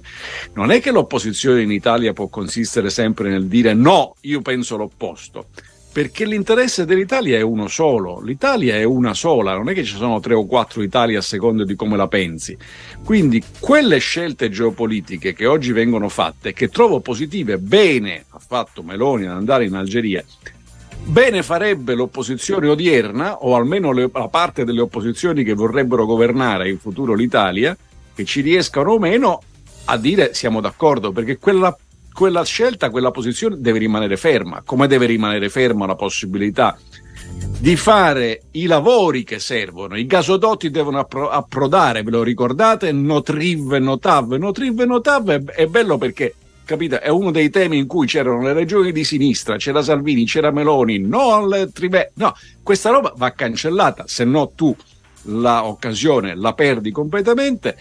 E terzo, ricordiamoci che quando si entra nel gioco dell'energia, e qui Mattei, dicevo io, basterebbe ricordare qual- qual- qualcosa insegna, quando si entra nel gioco dell'energia ti porti in casa le pressioni dall'esterno vi dice nulla a voi il referendum suicida che fece l'Italia sul, sul nucleare? Vi dice nulla il fatto che mentre i russi ci vendevano il gas e contemporaneamente pagavano le campagne not RIV eh, eh, o no TAP? Perché? Perché questo significa portarsi dentro la, la, le speculazioni, le pressioni politiche è in qualche modo normale. Ma per l'appunto se un paese vuole di fronte a questi interessi che sono importanti e che sono per l'Italia la possibilità di guadagnare quattrini e peso internazionale, eh, comportano però anche una classe dirigente, politici, ma anche giornalismo, informazione, che sappia dare la possibilità di ragionare di queste cose senza dover andare a inseguire l'ultima pulsione, perché se no questo è un gioco sarà pure bello, importante e grosso, ma dura 45 secondi perché viene stritolata l'Italia. Proseguono le polemiche sul tema intercettazioni. La Premier non voglio lo scontro, il virgolettato eh, citato dal Corriere della Sera. Ripartiamo da qui tra poco, dopo la viabilità. Via Radio. Buongiorno da Autostrade per l'Italia da Noemi Pierini, traffico in graduale aumento sulla rete, complici i consueti spostamenti pendolari del mattino. Partiamo dalla 10 Genova 20 miglia, dove per lavori di ammodernamento si sono formate code di 2 km tra Varazze e la A26 dei trafori verso Genova. Per lo stesso motivo sulla A9 Lenate Chiasso ci sono code di 2 km tra Origio e la 8 dei Laghi verso Lainate, con i flussi che passano su una sola corsia. Traffico intenso invece sulla A4 Milano Brescia, con code sia tra Monza e Viale Certosa verso Torino e tempi di percorrenza di circa 25 minuti, che tra Pero e Cormano in direzione opposta, dunque verso Brescia. Situazione analoga sul tratto urbano della A24 Roma-Teramo con code di 3 km a partire dalla fine della Complanare in direzione del centro città e sulla tangenziale di Napoli con code tra Capodichino e Corso Malta in direzione di Pozzuoli. Da Autostrade per l'Italia per il momento è tutto, guidate con prudenza e fate buon viaggio. Grazie e a più tardi con nuovi aggiornamenti. Riprendiamo la rassegna stampa qui su RTL 1025 con Davide Giacalone. Dicevo il Corriere della Sera, mentre Berlusconi elogia il ministro Nordio e invoca una giustizia giusta, la Premier Meloni cerca il compromesso. La Repubblica fa di questa notizia l'apertura. Meloni frena Nordio. La Premier interviene sul giro di vite minacciato del, dal Guardia Sigilli e impone lo stop agli scontri con i PM antimafia. La stampa al centropagina. Meloni a Nordio. Adesso basta. Poi le parole ehm, di Gratteri che accusa il ministro. Tagliare le intercettazioni serve solo a bloccare le indagini. Siccome però nessuno ha mai neanche lontanamente pensato di tagliare le intercettazioni antimafia, questa è una discussione sul niente, sul nulla. Questo è un fuoco di sbarramento di una parte della corporazione giudiziaria, di corporazione dei magistrati, che puntualmente, puntualmente trovano appoggio in chi deve opporsi al governo, perché in questo benedetto paese la coerenza non, sembra non essere una vocazione di chi fa politica. Per cui se tie, hai una posizione, la tieni nella buona e nella cattiva sorte, come i matrimoni, non è che se vai all'opposizione la cambi, poi quando torni al governo dici sì, però quella era una cretinata, non si può fare, adesso ne faccio una. Quindi trovano sempre una sponda per indebolire il governo. Quella è una, un fuoco di sbarramento per evitare di arrivare al nocciolo di una parte di questa discussione della giustizia che riguarda le carriere dei magistrati e la separazione per l'appunto delle carriere. Ragion per cui anziché perdere tempo nel dire no, non, non, facciamo scontri, non facciamo scontri, forse potrebbero, lasciamo dalle parti del governo, che hanno la responsabilità di governare naturalmente, potrebbero scegliere, eh, diciamo, fare un fioretto, una settimana di silenzio e, e, e, e presentare in Parlamento gli articolati. Sugli articolati lo scontro ci sarà, perché è normale che ci sia, perché ci sono interessi diversi, non è mica uno scandalo, non è che gli interessi, anche compresi quelli della corporazione, non debbano essere rappresentati.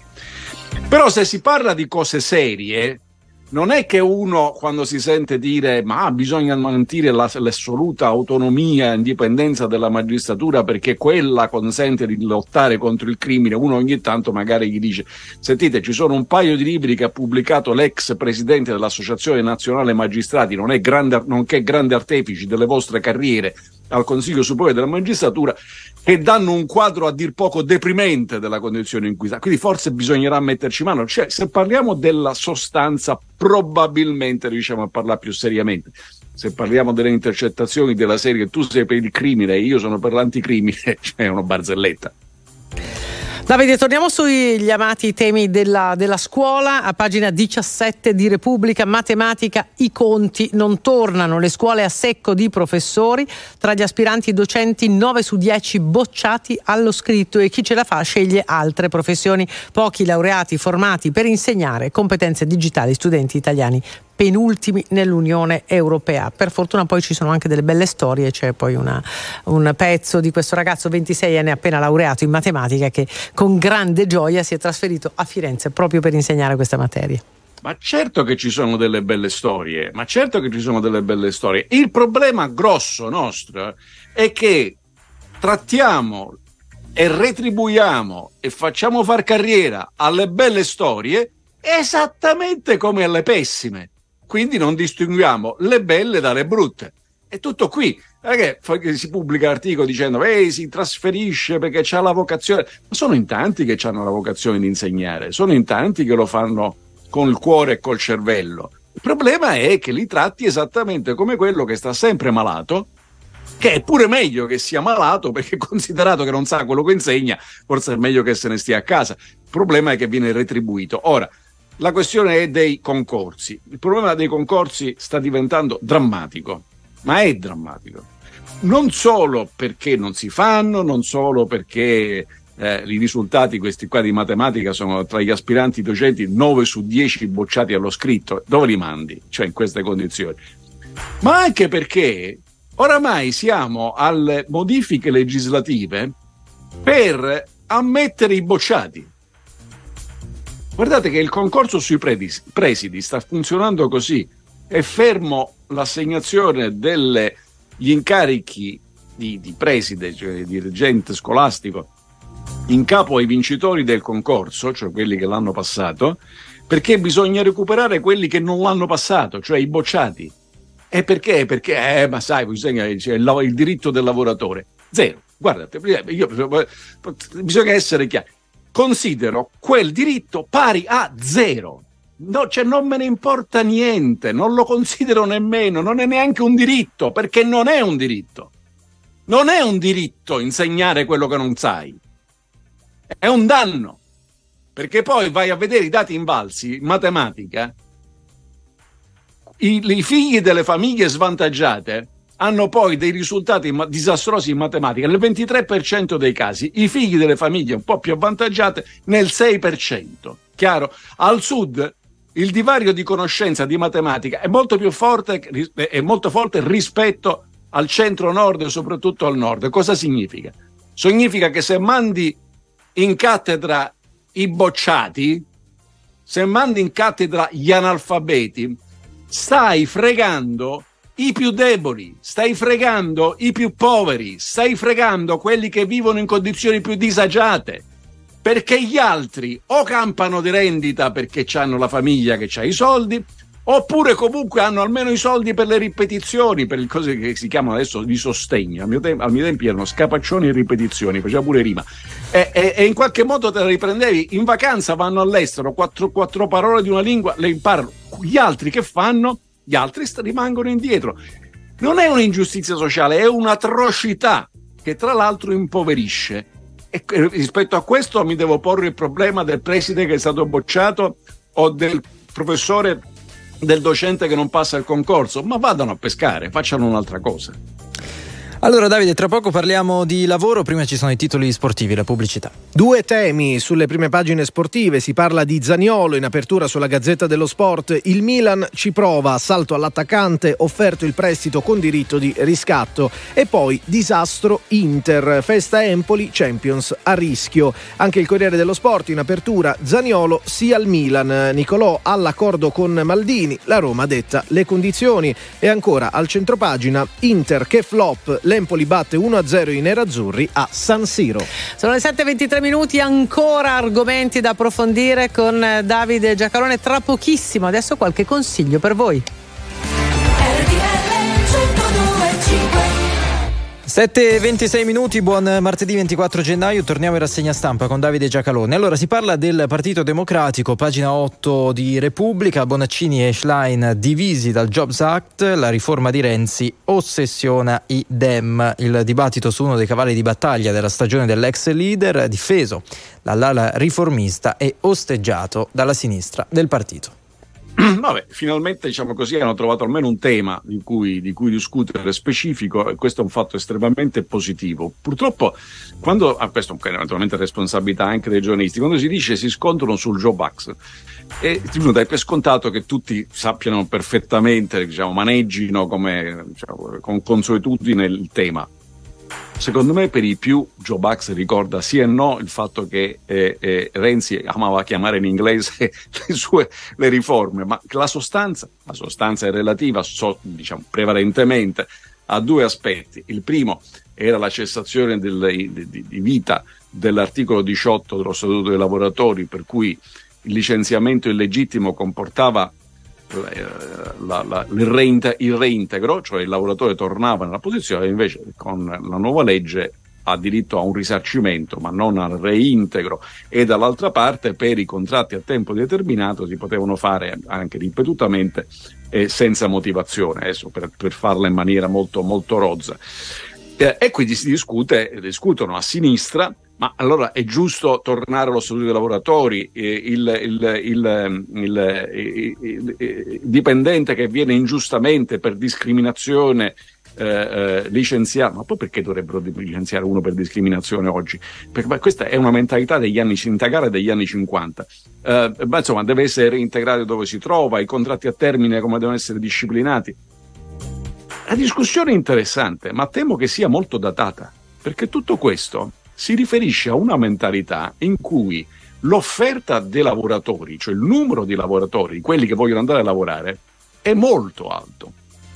E il numero dei lavori che si possono, quindi dei posti di lavoro che possono essere offerti, è relativamente più basso.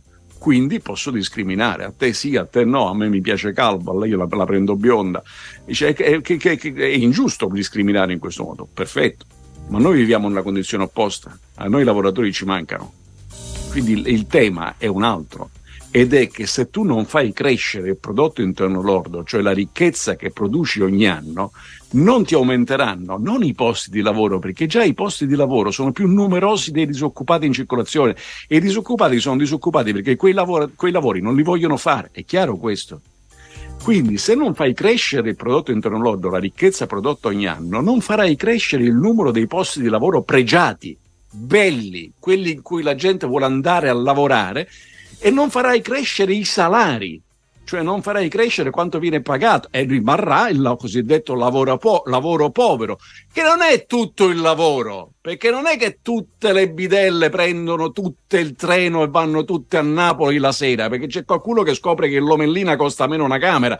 Voglio dire, non è che tutto è sempre la parte povera del mercato, ma se vuoi fare crescere quella parte povera devi fare crescere la ricchezza. Su questo, eh, rispetto a questo, il tema del ma posso licenziare senza motivazione?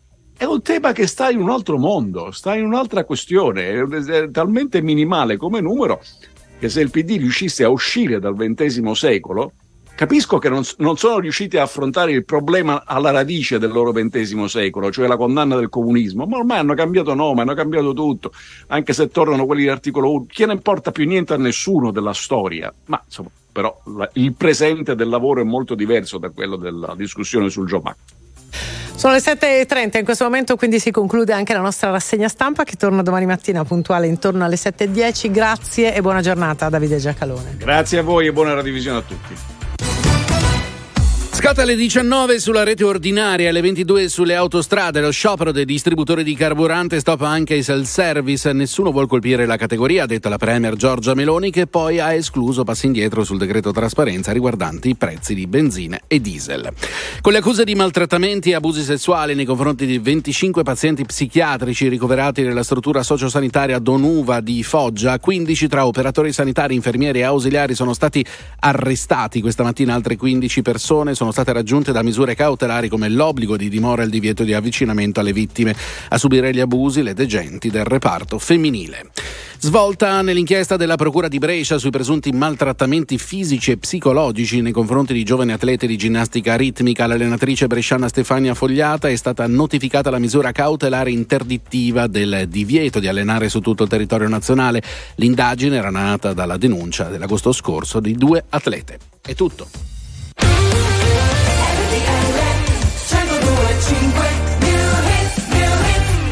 Were good, we were gold. Kind of dream that can't be sold. We were right till we weren't. Built a home and watched it burn. Mm, I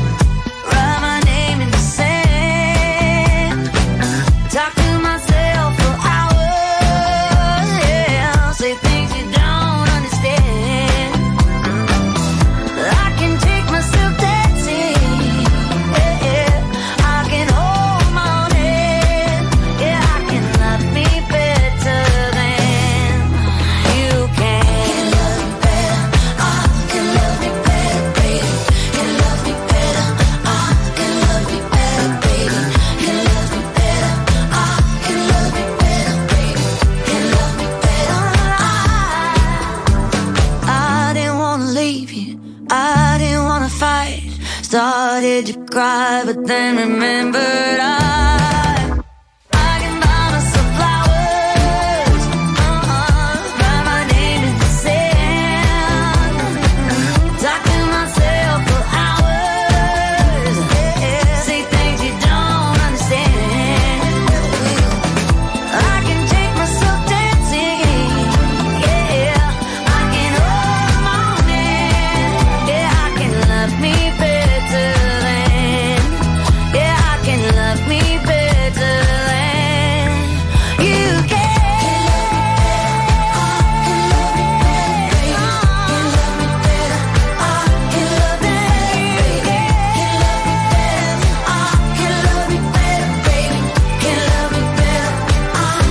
nuova di Miley Cyrus eh, Flowers su RTL 125 7.34 minuti. Allora Vicenza, Vicenza succedono cose se arrivano dei cartelli. eh. Il signor Antonio, che in realtà è mantovano, eh, stringe una grande amicizia, forse anche di più un amore platonico con una signora conosciuta sul web, sui social. All'improvviso, per sbaglio, cancella la chat, cancella il contatto, cancella tutto, non sa come recuperarla. Allora si appende un cartello in piazza a Vicenza di dove era la signora con su scritto Valentina chiamami, sono io, ritroviamoci in qualche Ma maniera. c'era anche il numero, se no serve a poco. Speriamo di sì. Bentrovati all'appuntamento con le stelle. Ariete, le finanze migliorano, potrete prevedere un trend davvero speciale se riuscirete a sistemare piccole questioni. Cari Toro, causa di una Venere particolarmente dispettosa, chi è in coppia chiuda PC e telefonino e pensi soltanto al partner che è meglio. Gemelli, la giornata vi offrirà la possibilità di riacciuffare un'opportunità che stava scemando e chiedere scusa non sarà mai tardi. Cancro, nonostante la luna vi costringerà a faticare per far quadrare il cerchio in ufficio, i risultati saranno migliori di quanto vi aspettavate. Cari Leone, non date retta alle chiacchiere in ufficio e soprattutto scegliete di essere saggi evitando di cadere in polemiche assurde. Amici della Vergine, troppe le spese in questo momento. Lo zodiaco vi suggerisce di fare i conti prima di lanciarvi in ulteriori sessioni di shopping. Bilancia, saprete prendere decisioni importanti senza tentennare, che finiranno per salvare capra e cavoli facendovi risparmiare anche tanta fatica. Scorpione, per le scelte finanziarie seguirete sempre la via maestra, senza farvi condizionare dalle mode del momento e così non avrete sorprese. Sagittario, Giove vi spingerà a festeggiare i successi professionali facendo shopping senza tener conto delle risorse effettive. Capricorno, al lavoro sarete abilissimi nell'individuare errori e problemi, ma per risolverli ricorrerete a scorciatoie, lasciate perdere. Cari Acquario, selezionerete con cura gli articoli prima di arrivare in cassa, potreste ritrovarvi con uno scontrino salato e con cose che non vi servono affatto. E infine, cari amici dei pesci, grazie all'aiuto di un collega abilissimo ma poco attento alla forma, uscirete alla grande dalle beghe professionali. I segni fortunati di oggi, Ariete, Toro, Cancro, Bilancia e Capricorno. Firmato da Adele Procasca. E sono le 7.36 minuti, martedì 24 gennaio, siamo in diretta eh, su RTL 125 in No Stop News e ci ha raggiunti anche il vice direttore della Verità Martino Cervo. Andiamo sulla stretta attualità. Martino, buongiorno, bentornato. Buongiorno, grazie per l'invito. Grazie a te per averlo accettato. Sono sulla prima della verità, come accennato, l'Italia hub europeo dell'energia, un virgolettato eh, da cui partiamo nella nostra chiacchierata, lo accennavamo anche durante la rassegna stampa. Ecco, l'idea che l'Italia diventi effettivamente un punto di snodo fondamentale e che però mh, fa i conti con una serie di problemi, tipo quello delle infrastrutture, tipo questi paesi del nord che voi citate in prima, che potrebbero essere pronti allo sgambetto. Sì, ovviamente come ha ricordato il Premier ieri in visita ad Algeria assieme al presidente Leni Descalzi, si tratta di un obiettivo di legislatura, non certo di eh, come dire, una transizione che si può fare in pochi mesi o con una semplice visita.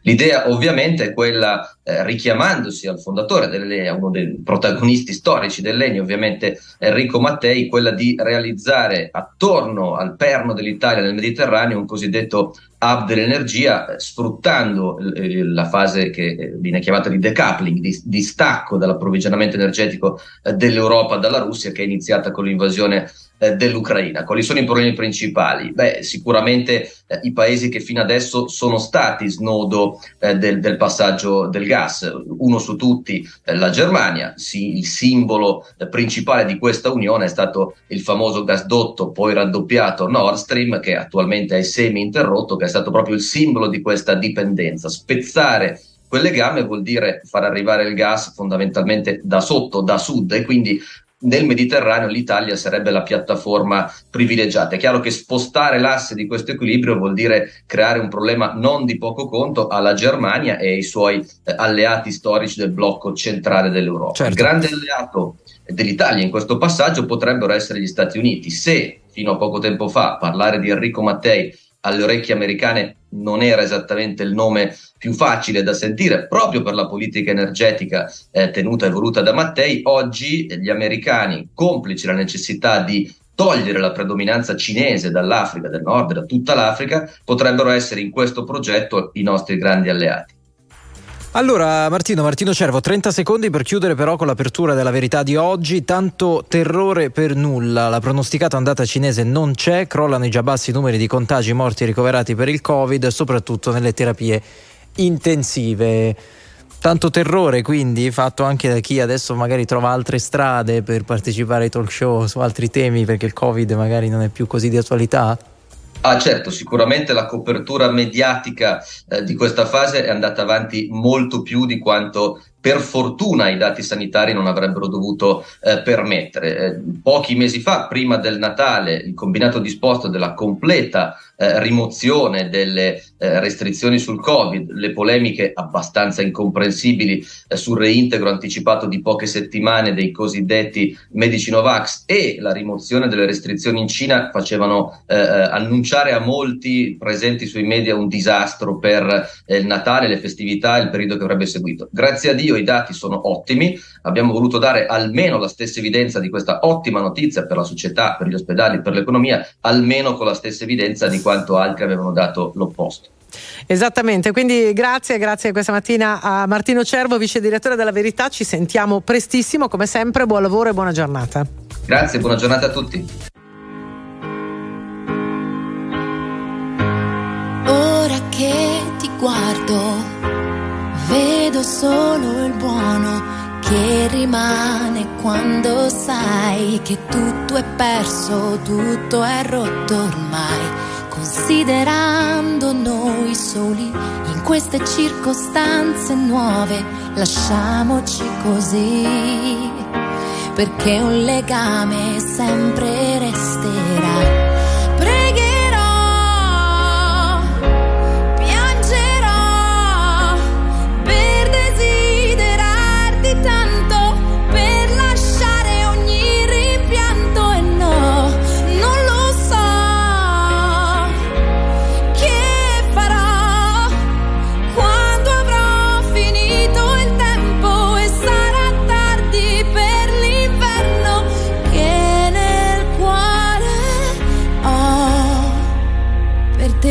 Io pregherò.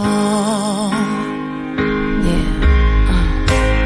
You never believe the reason we are here to make it better, change what we can, see the world the best that we know how. But now I'm left alone, left without a word. Now I'm so breathless, now I'm weightless. Never have I been so burned before.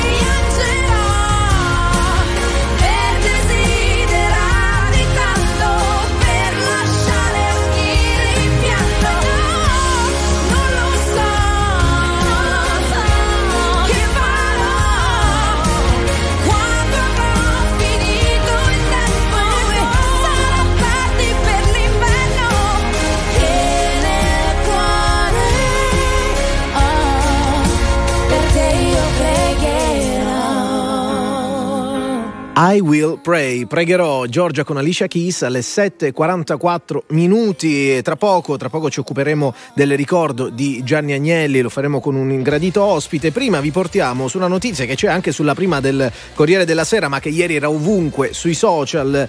Nella Basilica Superiore di Assisi, sapete che insomma in questo momento, soprattutto al centro Italia, sta facendo un freddo importante. Posto formale, posto Eh sacro, posto in cui stare molto composti. Composti e in raccoglimento. Eh, ma lui è molto composto, lui quello lì bianco in mezzo. Ecco, perché i frati hanno fatto un grande pupazzo di neve e hanno iniziato eh? a giocare lanciandosi le palle di neve. Eh, so. Frati di Assisi. Sono bellissimi però, i due fraticelli con lui. Col, cosa dirà col qualcuno? Cosa dirà qualcuno?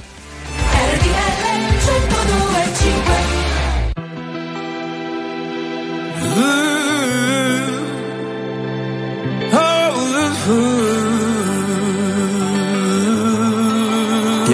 Una spigoli, una rotonda huh. Se non cambi tu non sarà lei a farti sbattere contro un muro di domani yeah. Torni indietro non devi mai farti abbattere Se no oh, oh.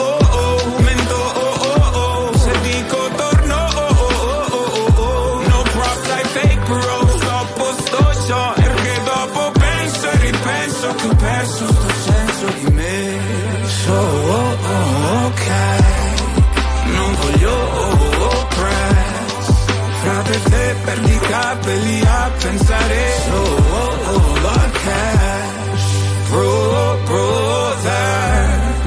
Non ti ascolterà nessuno se parli a bassa voce anche quando parli con te. Non ha spigoli una rotonda. Se non cambi tu non sarà lei a farti sbattere contro un muro di gomma. Eh, torni indietro, non devi mai farti abbattere. Se no,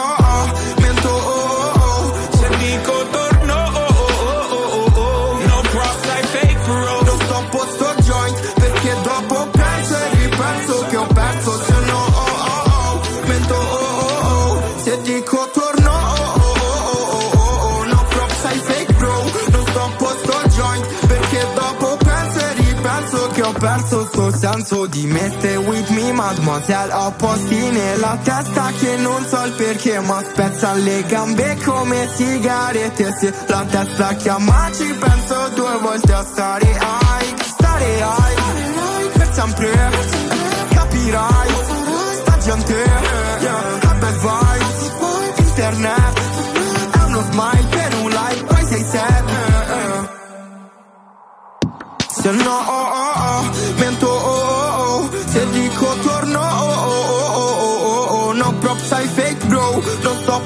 joint Perché dopo penso e ripenso che ho perso Se no oh oh oh Mento oh oh oh Se dico torno oh oh oh oh oh oh No props ai fake bro Non stoppo sto joint Perché dopo penso e ripenso che ho perso senso di me Tasup e Tiziano Ferro con la rotonda 7 e 50, buongiorno, martedì 24 gennaio, eh, ricorrono oggi i vent'anni dalla scomparsa di Gianni Agnelli, l'imprenditore politico diventato celeberrimo con l'appellativo dell'avvocato.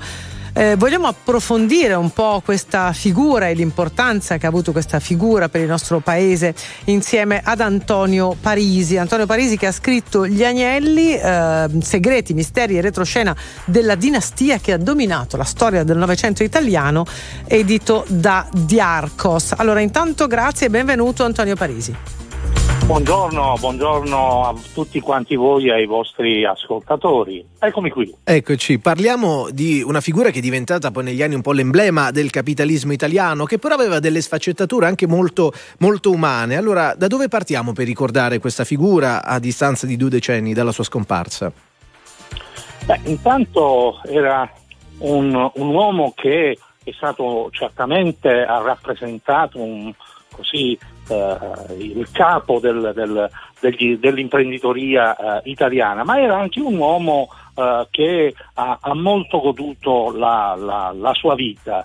Eh, per alcuni versi eh, sembrava un eh, principe reale, anzi un re, un re che viveva, che viveva eh, circondato da- dai suoi uomini, eh, circondato eh, così dalle sue donne, dalle sue tante donne, eh, tanto per, per- per capirci, eh, dopo la sua morte la figlia a un certo punto scoprì che eh, il padre aveva un conto corrente in eh, Svizzera, a Ginevra, dotato di un miliardo eh, di euro, eh, non di lire, un miliardo di euro, che era amministrato da un, avvo- da un avvocato, l'avvocato dell'avvocato, Franzo Grande Stevens. Questo eh, conto corrente serviva a dare una pensione a tutte le donne che erano state le sue eh, amiche, le sue compagne, le sue amanti. Insomma, un, un viver. Senta, Parisi, eh, ieri ho riguardato, prima di questa intervista, l'intervista che, che fece Giovanni Minoli proprio a Gianni Agnelli. Fra l'altro è venuto a trovarci anche qualche, qualche puntata fa e in quella celebre puntata di Mixer lui chiese ad Agnelli di parlare proprio di donne, come stava raccontando lei, delle donne della sua vita, le relazioni che aveva avuto. Agnelli rispose che non intendeva parlarne perché dice eh, già è difficile avere una relazione a 18 anni, figuriamoci portarne avanti una alla mia età. Poi quella celebre frase non parlo di donne, eh, parlo alle donne. E domenica è uscita un'intervista eh, invece fatta da, da Aldo Cazzullo al giornalista e grande amico di Agnelli, Jas Gavronski, che ha rivelato che in realtà una sola donna ha davvero coinvolto l'avvocato, ma lui chiaramente ha detto non dirò mai chi. Anche questo però dice molto di questo ritratto che stiamo facendo. Sì, eh, in questo, eh, in, in questo eh, Gavonsky eh, tenga, tenga presente che è stato così veramente un grande, un grande confidente del, eh, del- dell'avvocato. Sì, questo è, è- è probabilmente vero. eh, lui eh, così ha avuto probabilmente un grande, un grande, un grande amore e c'è il mistero, non sappiamo se è Marella la donna che poi è diventata, è diventata sua moglie, eh, oppure qualcuna delle altre, delle altre sue, sue amanti, conoscenze, eh, ma sin da ragazzo, eh, le, le grandi fughe a Monte Carlo. eh, con la, la- la ragazza, la ragazza di turno, eh, insomma, eh, lui, A Parisi, lui- Parisi, però mi viene questa riflessione, se fosse stata Marella forse si sarebbe detto Sì. questo nome, no? Eh sì, forse. Eh, la moglie, forse- cioè sarebbe stata quella sì, ufficiale, no? Mi pare, mi pare, però è un punto sì, di sì, vista Parisi. Abbiamo ancora, pochi, vista. abbiamo ancora pochi secondi, però mi piaceva capire in pochissimo davvero se secondo lei, dopo aver scritto e quindi studiato un po' questa famiglia e questa figura, c'è l'erede di Gianni Agnelli. Chi- e se c'è chi è? Eh, abbia pazienza. Eh, eh, L'erede, le- l'erede è palese, ne ha tutti gli, gli atteggiamenti, è Yaki. Uh, Yaki El Khan eh, eh, vive a Frescott, eh, eh, ne ha tutti i comportamenti eh, del- del- del- dell'avvocato, gli atteggiamenti, eh, il paternalismo, eh, il decisionismo. Eh, lo, ha, lo- lo ha dimostrato in questa vicenda, in questa vicenda della, della- della Juve. Eh, certamente, eh, certamente Iaki Mm. Potrebbe essere lui a- effettivamente, diciamo, l'erede eh, almeno, almeno lui, lui si comporta Mm. così. Certo, Eh, è chiaro, ne è chiaro. Ne ha, ne ha raccolto, ne ha raccolto l'eredità, il, il silsente, i soldi. Eh, eh, sono chiaro. suoi, le azioni sono, sono sue, è lui che decide. Mm, mm, mm. Se volete approfondire gli agnelli, tragedie e misteri della famiglia che ha dominato il Novecento italiano, edito da Diarcos, grazie mille ad Antonio Parisi per avercene dato un piccolo assaggio e per averci aiutato a ricostruire questa grande figura della nostra storia. A presto Parisi, buon lavoro! Grazie. Grazie, grazie. Ricordando, ricordando che la vita di Agnelli non è stata semplicissima anche dal punto di vista dei lutti e del dolore, il, il suicidio del figlio Edoardo che, che dice davvero molto. Eh, andiamo da Don Antonio, buongiorno. Ciao ciao, il quale vi dice che l'uomo è un pellegrino carico di desideri. L'uomo è un pellegrino carico, di Carico desideri. di desideri. Mhm. Ci piace, bene. Don. Ci piace. Va bene. Grazie. Eh, ciao ciao ciao ciao ciao ciao. ciao.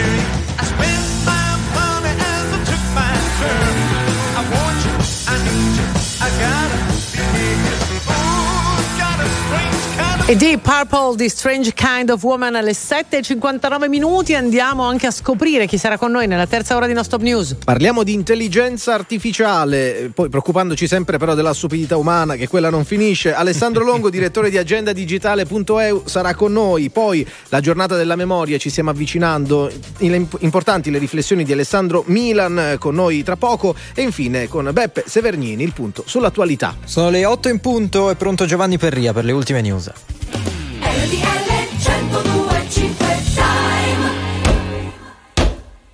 Sono le 8 in punto anche a Paratico, in provincia di Brescia. RTL 1025 Giornale Orario. Martedì 24 gennaio, ben ritrovati da Giovanni Perria. Si annunciano disagi da oggi per gli automobilisti per lo sciopero di due giorni dei benzinai che scatterà questa sera. I sindacati di categoria respingono le accuse di speculazione, mentre la Premier Giorgia Meloni dall'Algeria ha annunciato che sul decreto trasparenza non saranno fatti passi indietro. E allora sentiamo Massimiliano Mantiloni. Il governo non cede, i benzinai si fermano per 48 ore consecutive, scatterà da questa sera dalle 19 sulla rete ordinaria e dalle 22 sulle autostrade fino a giovedì 26 gennaio, fermi anche self-service. Le organizzazioni di categoria rivelano che il governo invece di aprire il confronto sui problemi veri del settore, continua a parlare di trasparenza e zone d'ombra per nascondere le proprie responsabilità e inquinare il dibattito, lasciando intendere colpe di speculazioni dei benzinai che non esistono. Categorica la Premier Meloni non si torna indietro, Giorgia Meloni ieri ad Algeri per stringere accordi sull'energia ha ribadito che il decreto trasparenza sui prezzi di benzina e gasolio non cambierà, mentre nel fine settimana ci sono stati nuovi rialzi dei prezzi dei carburanti. Codacons e Assutenti protestano, precettare i benzinai e impedire la serrata è inattuabile col maltempo di questi giorni. A 11 mesi dall'inizio della guerra in Ucraina, Kiev continua a chiedere ai paesi della Nato l'invio di carri armati. Se ne è discusso al Consiglio degli Affari Esteri di Bruxelles. Dall'Unione Europea in arrivo un nuovo pacchetto di aiuti militari da 500 milioni di euro. La guerra tra Mosca e l'Occidente non può essere più classificata come ibrida, ora è quasi reale, ha dichiarato ieri il ministro degli esteri russo Lavrov. Ora una vicenda terribile che arriva da Foggia con le accuse di maltrattamenti e abusi sessuali nei confronti di 25 pazienti psichiatrici ricoverati nella struttura sociosanitaria Donuva. 15 tra operatori sanitari, infermieri e ausiliari sono stati arrestati oggi, altre 15 persone sono state raggiunte da misure cautelari come l'obbligo di dimora il divieto di avvicinamento alle vittime a subire gli abusi, le degenti del reparto femminile. Italia ancora le prese con il maltempo, ieri le intense nevicate e nubifragi hanno coinvolto molte regioni, scuole chiuse in diverse città dall'Aquila a Potenza, da Matrice in 4 ore è caduto un metro di neve, Labora Trieste ha raggiunto i 120 km orari. Nell'ambito dell'inchiesta su presunti maltrattamenti fisici e psicologici nei confronti di giovani atlete di ginnastica ritmica, l'allenatrice bresciana Stefania Fogliata è stata notificata questa mattina la misura cautelare interdittiva del divieto di allenare su tutto il territorio nazionale. L'indagine era nata dalla denuncia dell'agosto scorso di due atlete. E chiudiamo con lo sport, ci parla di calcio Enzo Tamborra. Il girone di andata si chiude questa sera alle 20.45 all'Olimpico con Lazio Milan, quasi un'ultima chiamata per i rossoneri di Pioli, distanti 12 lunghezze dalla capolista Napoli. Ieri ha dato l'idea di aver gettato la spugna l'Inter, che come altre volte in questo campionato, in un match che sulla carta la vedeva favorita, si è fatta sorprendere in casa da un Empoli intraprendente e organizzata. Decisivo un gol dell'appena entrato Tommaso Baldanzi che ha trafitto uno Lana non immune da responsabilità. Ancora peggio aveva fatto Skriniar che in quella che potrebbe essere stata l'ultima gara con la maglia dell'Inter prima del passaggio a Paris Saint-Germain, si è fatto espellere nel finale del primo tempo per doppio giallo e pensare che per l'Inter doveva essere una serata di festa dopo la vittoria in Supercoppa italiana. Nell'altro match del lunedì 1-1 tra Bologna e Cremonese. Grazie ad Enzo Tamborra, per adesso non ci sono altre notizie, ora meteo e traffico. Previsioni del tempo. Buongiorno da Paolo Corazzon, oggi si va verso un parziale miglioramento del tempo, tornano anche delle schiarite, però le regioni del medio Adriatico, il Triveneto è in giornata, anche tra Piemonte e Lombardia qualche nuvola si vedrà, qualche goccia di pioggia in pianura, ancora qualche fiocco di neve sull'Appennino centro-settentrionale, ma in via di esaurimento. Sulle isole maggiori atmosfera molto instabile con qualche piovasco, altrove, ripeto, ampie schiarite. Per tutti i dettagli consultate l'app di Trebi Meteo. Via Radio. Da Autostrade per l'Italia ben ritrovati da Emiliano Recchia, circolazione intensa in direzione delle grandi città. Partiamo dall'area lombarda dove per lavori sulla 9 Lainate Chiasso tra Saronno e il bivio per la 8 Milano Varese verso Lainate ci sono 3 km di coda. Per traffico intenso sulla 4 Milano Brescia incolonnamenti tra Milano Est e Viale Certosa in direzione di Torino. Andiamo in Liguria sulla 10 Genova Savona per un cantiere tra Barazza e il bivio per la A27 Trafori verso Genova 2 km di coda. In direzione opposta invece 1 km di coda si registra tra Arenzano e Celle Ligure. Ancora per un cantiere, ma sulla 1 Milano-Napoli, 2 km di coda tra Firenze e Impruneta e Firenze Sud verso Roma. Traffico intenso sulla 11 Firenze-Pisa Nord con incolonnamenti in direzione Firenze tra Prato Ovest e il bivio per la 1 e tra Sesto Fiorentino e Firenze Peretola. Intorno alla capitale, sul tratto urbano della 24 tra la Complanare e la tangenziale est, 4 km di coda in direzione delle centro città. E da Autostrade per l'Italia è tutto. Fate buon viaggio. Grazie, niente da aggiungere per il momento. A più tardi e buon viaggio. Il prossimo giornale orario fra meno di un'ora. Perché le notizie prima passano da noi. RTL 1025. Very normal people.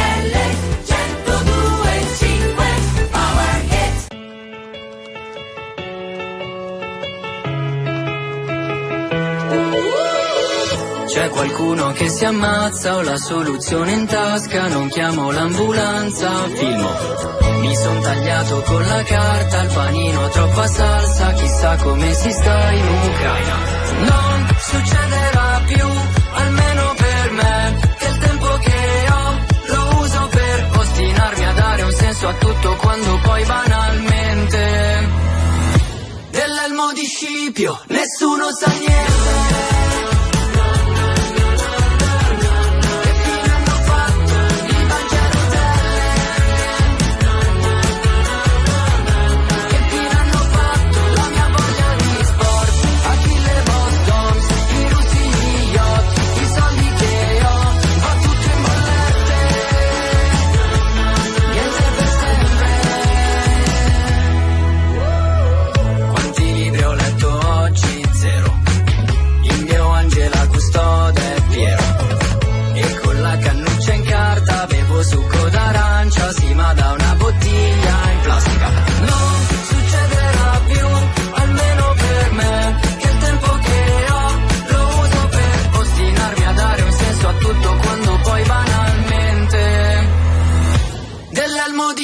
Di Scipio nessuno sa niente.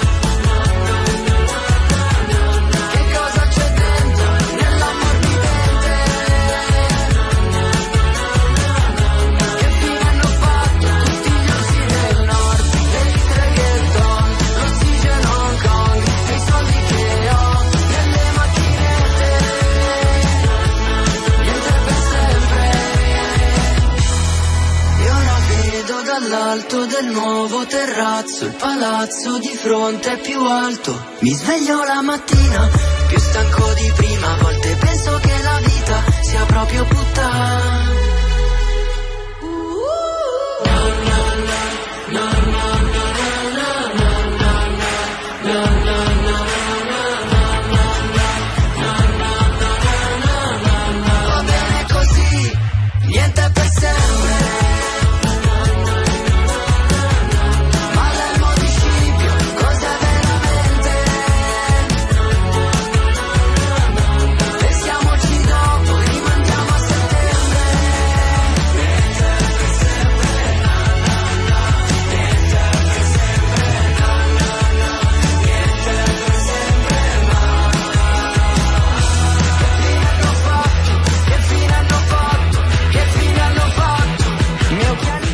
Lo dice Fabio Rovazzi, niente per sempre. Le 8 e 9 minuti, buongiorno, terza ora di Non Stop News. Siete con Enrico Galletti, Massimo Lonigro e Giusile Grenzi. Lo dicevamo, ci saremo occupati in quest'ora eh, anche di tecnologia, di questa novità. eh, se ne sta parlando da molto. Ovviamente i più eh, tech l'hanno già sperimentato questo, questo software, ma vogliamo approfondire un po' con il nostro ospite di oggi. Intanto, intanto stiamo parlando di questa eh, chat GPT, che è un software appunto in grado di interagire e produrre contenuti con una capacità mai vista prima. Vogliamo capire come funziona eh, e quali potrebbero essere le conseguenze. Ne parliamo con Alessandro Longo, che è direttore di agendadigitale.eu, che è tornato a trovarci. Bentornato Alessandro, buongiorno. Grazie, buongiorno. Buongiorno, allora innanzitutto viva gli esseri umani perché eh, una presentazione così bella la poteva fare non è che la poteva fare su alter Sì. ego con l'intelligenza artificiale. Non, non ne avevamo dubbi. Oh, No, ma ci arriverà, Non eh, ci- corri ci- rischio ci arriverà. di essere sostituita Bah, da un bot. bah, bah, io Almeno ho- per ho i dei prossimi dubbi. 30 anni. Ecco, Vabbè, allora, dai, allora prima muoio. Devo vai. dirti, mi colpiva molto eh, leggere i giorni scorsi questa mh, voce di molti insegnanti, pare negli Stati Uniti, che dicono: Noi siamo di fronte al problema che a un certo punto non capiremo più se un tema è fatto dall'intelligenza naturale dei nostri alunni, chiamiamola così, o dall'intelligenza artificiale. Si va incontro a più di un problema, effettivamente.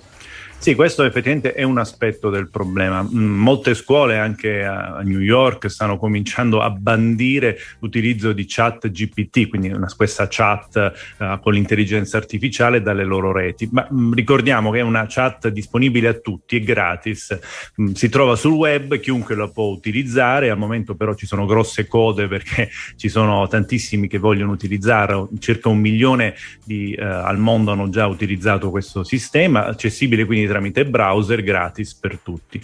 E mh, una volta che entri si apre la chat e tu puoi chiedere qualsiasi cosa in qualsiasi lingua e quello ti risponde sempre, tendenzialmente. Eh, quindi per esempio puoi chiedergli di fare appunto un compito per te, fammi un saggio sulla Divina Commedia, il rapporto tra Dante e, e non so, insomma, un, uh, un problema, del, un peccato, un qualunque cosa, un concetto, del Manzoni, il rapporto tra Don Abbondio e Renzo, qualunque, qualunque cosa vi venga in mente, quello ti fa anche un riassunto, ti fa un saggio anche adatto insomma a- a- al tuo livello, fammelo universitario, fammelo adatto a un livello di scuola media e via discorrendo. Quindi alcuni insegnanti effettivamente sono preoccupati nel mondo. eh, eh, perché temono che nessuno più faccia compiti a casa.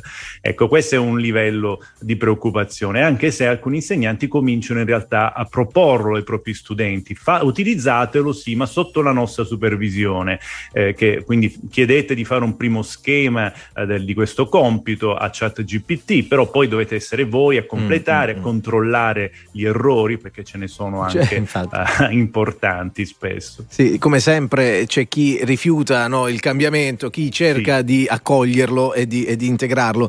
Il tema è, tu hai detto ehm, che è a pagamento questo, eh, scusami, No, che è è gratuito, no, perdonami, è gratuito questo servizio, ma potrebbe diventare a pagamento? Perché leggevamo online delle fonti che dicono magari è già pronta la versione eh, premium perché effettivamente sappiamo quando un prodotto è gratis, forse alla fine la merce di scambio siamo noi. Sì, la- sì, l'azienda si chiama OpenAI ed è fortemente sovvenzionata da Microsoft. Proprio notizia di ieri, Microsoft ha confermato un investimento di alcuni miliardi di dollari in questa tecnologia, già aveva scommesso un miliardo di dollari. Quindi eh, eh, al momento è gratis, eh, penso potrebbe rim- rimanere almeno per gli utilizzi, diciamo così, casalinghi, però una versione professionale è già stata annunciata, quella sarà utilizzata eventualmente, non so, da call center eh, o da aziende che vogliono sostituire um, lavoro umano in certi, in certi casi o vogliono utilizzarla per, per esempio fare presentazioni aziendali o qualunque cosa un pochino più professionale, sofisticata. Andiamo incontro all'atrofia del cervello, mi, mi viene quest- questo pensiero Alessandro, no? Cioè, adesso t- tutto, anche delle cose un pochino più elaborate, le facciamo fare appunto alle intelligenze artificiali. Non lo so, cosa serviranno mai i nostri cervelli tra un po'? Mi- sì, in Aiutaci. effetti sembra un po' la metafora della calcolatrice, no? Eh, Esatto. O anche del GPS che adesso utilizziamo per andare anche all'edicola, insomma, non ci sono più al supermercato vicino casa. ecco, sì, infatti alcuni eh, studiosi hanno detto che alcune aree del nostro cervello un po' si astrofizzano, quelle per esempio eh, de- del luogo, della localizzazione, perché utilizziamo il GPS invece di orientarci. Eh, c'è un famoso professore Gallina che ha scritto un libro sul fatto che sua madre, ecco, anziana, quinta elementare, sapeva fare dei calcoli calcoli a mente meglio di lui che era un Ma ingegnere. i numeri di perché- telefono, Alessandro, i numeri di telefono, noi Tutto, le oggi targhe. ci ricordiamo il Sì. nostro e forse un altro, forse un Sì, altro di sì, un parente sì, sì. stretto. Senti, chi- chiudiamo gli ultimi 30 secondi sui dati personali, bisogna stare attenti? Cioè, noi rischiamo di dare la no- tutti i nostri dati, la nostra vita digitale in mano a piattaforme e poi non sappiamo che uso ne fanno? Beh, no, questo, su questo, in questo caso non nessun allarme di questo, di questo genere, però alcuni hanno notato che effettivamente noi stiamo lavorando gratis per questo sistema, perché più lo utilizziamo e più questo diventa bravo, Eh, insomma lo stiamo allenando noi gratuitamente in pratica. Quindi insomma vedremo dove ci porterà anche questa eh, novità. Alessandro Longo, direttore di agendadigitale.eu, grazie per le tue riflessioni, Grazie. per essere stato con noi. Buon lavoro. Con le accuse di maltrattamenti e abusi sessuali nei confronti di 25 pazienti psichiatrici ricoverati nella struttura sociosanitaria Donuva di Foggia, 15 tra operatori sanitari, infermieri e ausiliari sono stati arrestati. Altre 15 persone sono state raggiunte da misure cautelari come l'obbligo di dimora e divieto di avvicinamento alle vittime. A subire gli abusi le degenti del reparto femminile in condizioni di incapacità o di inferiorità fisica o psichica. Scatta alle 19 sulla rete ordinaria, alle 22 sulle autostrade lo sciopero dei distributori di carburante. Stop anche per i self-service, nessuno vuole colpire la categoria, ha detto la Premier Giorgia Meloni, che poi ha escluso passi indietro sul decreto trasparenza che riguarda i prezzi di benzina e diesel. Italia nella morsa del gelo tra nevicate violenti, nubifragi, vento e fiumi ai limiti di guardia. Molte regioni hanno deciso la chiusura delle scuole dall'Aquila a Potenza. Strade impercorribili, incidenti, squadre e mezzi spargisale impegnati su molte strade della penisola. Via Radio. Da Autostrade per l'Italia ben ritrovati da Emiliano Recchia, traffico intenso sulla nostra rete. Iniziamo dall'area lombarda sulla 9 Lainate Chiasso tra Saronno e il bivio per la 8 Milano Varese in direzione di Lainate, 3 km di coda per lavori. Per traffico intenso sulla A4 Milano Brescia, code tra Milano Est e Viale Certosa in direzione di Torino. Nell'area Ligure, sulla 10 Genova-Savona, per lavori tra Barazze e il bivio per la A27 Trafori in direzione di Genova ci sono 2 km di coda. Registriamo un chilometro di coda anche in direzione opposta tra Arenzano e Celle Ligure.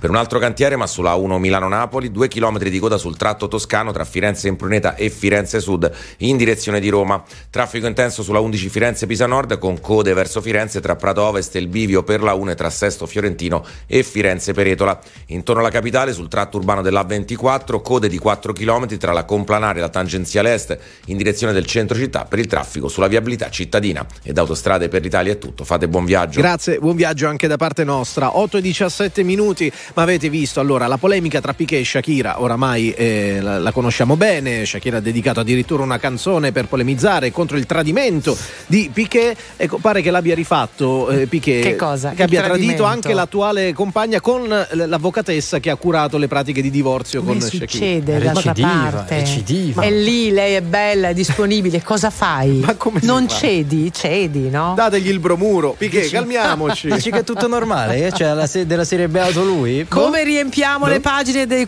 giornali di gossip? Eh, Così. Llega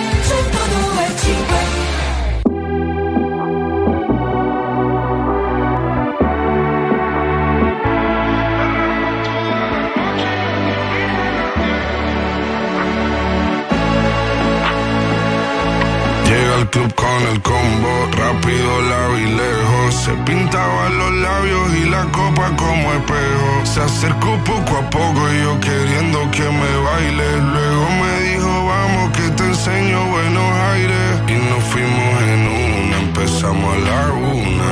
Y con la nota rápido nos dieron las tres. Perreamos toda la noche y nos dormimos a las diez. Ando rezando la Dios para repetirlo fuimos en una, empezamos a la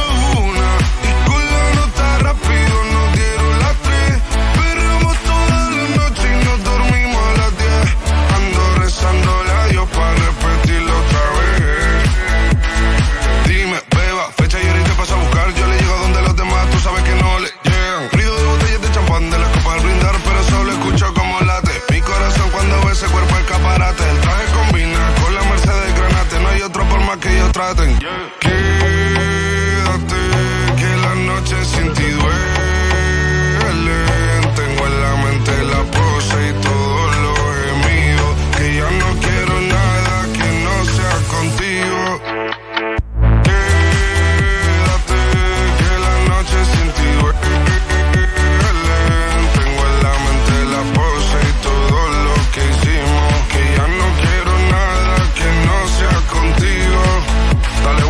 Traten. pa' Canarias sin el equipaje, sin viaje de vuelta. Por la isla te va a dar una vuelta. Bebé, solo avisa. El sábado te teo, el domingo misa. Estoy a ver si me garantiza que te me pegas como quien graba con B. Saibi. Salir a las amigas del par y ella se quedó mirándonos a los ojos, no al reloj.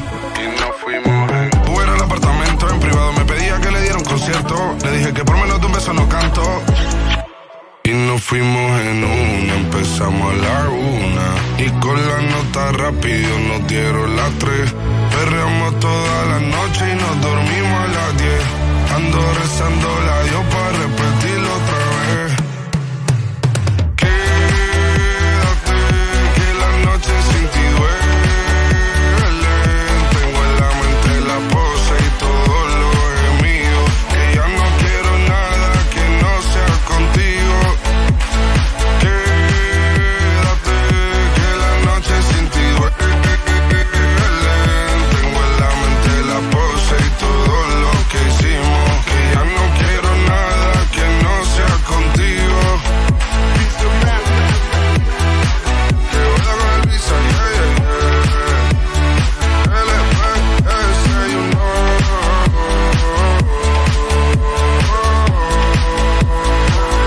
delle music session, eh, la volume 52 di Bizarre Rap, in questo caso con che vedo sono le 8 e 23 minuti, martedì 24 gennaio. Ancora buongiorno da Enrico Galletti, Massimo Nonigro, Giusile Grenzi. Lo abbiamo già annunciato, ci fa molto piacere questa mattina andare e tornare sul tema della giornata della memoria che sarà il 27 gennaio ed è un'occasione per ricordare le vittime della deportazione, ma non solo, anche per ragionare su quel momento storico e sul periodo che portò alla liberazione dalla dittatura nazifascista. Alessandro Milan, giornalista, conduttore radiofonico, è in libreria in questi giorni con I giorni della libertà, edito da Mondadori ed è nostro ospite. Alessandro, bentornato, buongiorno. Grazie, buongiorno a voi. Allora, partiamo da questa pietra d'inciampo che poi dà il là alla tua esperienza di scrittura di questo libro. Sì, io eh, vi inciampavo, è il caso di dirlo, ogni mattina passando vicino a casa e un giorno incuriosito sono entrato in quel palazzo e è una pietra d'inciampo dedicata ad Angelo Aglieri e ho scoperto che era un dipendente del Corriere della Sera, quindi da giornalista mi sono incuriosito doppiamente. Poi ho scoperto che in quel palazzo c'era una portinaia coraggiosissima, si chiamava Carmela Fiorili, che nascose un importante dirigente comunista. E infine ho scoperto che in quelle vie si muovevano due uomini coraggiosi, padre e figlio, Libero e Sergio Temolo, antifascisti, partigiani. Ecco, allora ho voluto raccontare come un grande affresco il racconto di queste persone che eh, di fatto hanno combattuto la dittatura, hanno combattuto il nazifascismo e io voglio ricordarlo sempre, ci hanno donato il valore più importante che abbiamo, che è la libertà.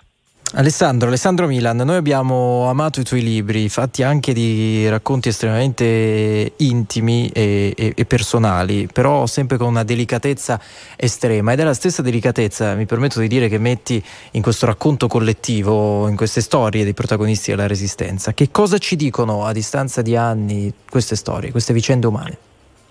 Beh, intanto io ho avuto la fortuna di parlare con Sergio Temolo che è mancato, eh, Sergio Temolo era giovane quando eh, si muoveva appunto in eh, quelle vie perché era del 1930, è mancato un anno fa, però lui con una lucidità impressionante mi ha aperto casa e mi ha raccontato tutta quella vicenda. Cosa rimane?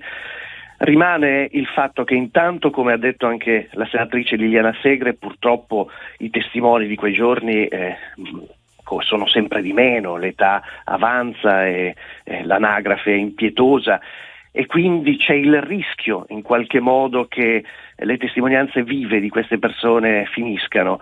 E quindi il, quello che rimane è il senso del dovere di ricordare, ma dovere di ricordare perché io in questi testimoni, soprattutto negli occhi di Sergio Temolo, non ho mai trovato un briciolo di rabbia, di senso di vendetta, ma il timore proprio che finita la loro esperienza di vita si possa in qualche modo girare pagina, andare avanti e dire vabbè ma sono cose del passato. No, non sono del passato, perché la libertà che ci ha donato un'intera generazione è il fondamento del nostro, della nostra Costituzione, il fondamento della nostra società civile.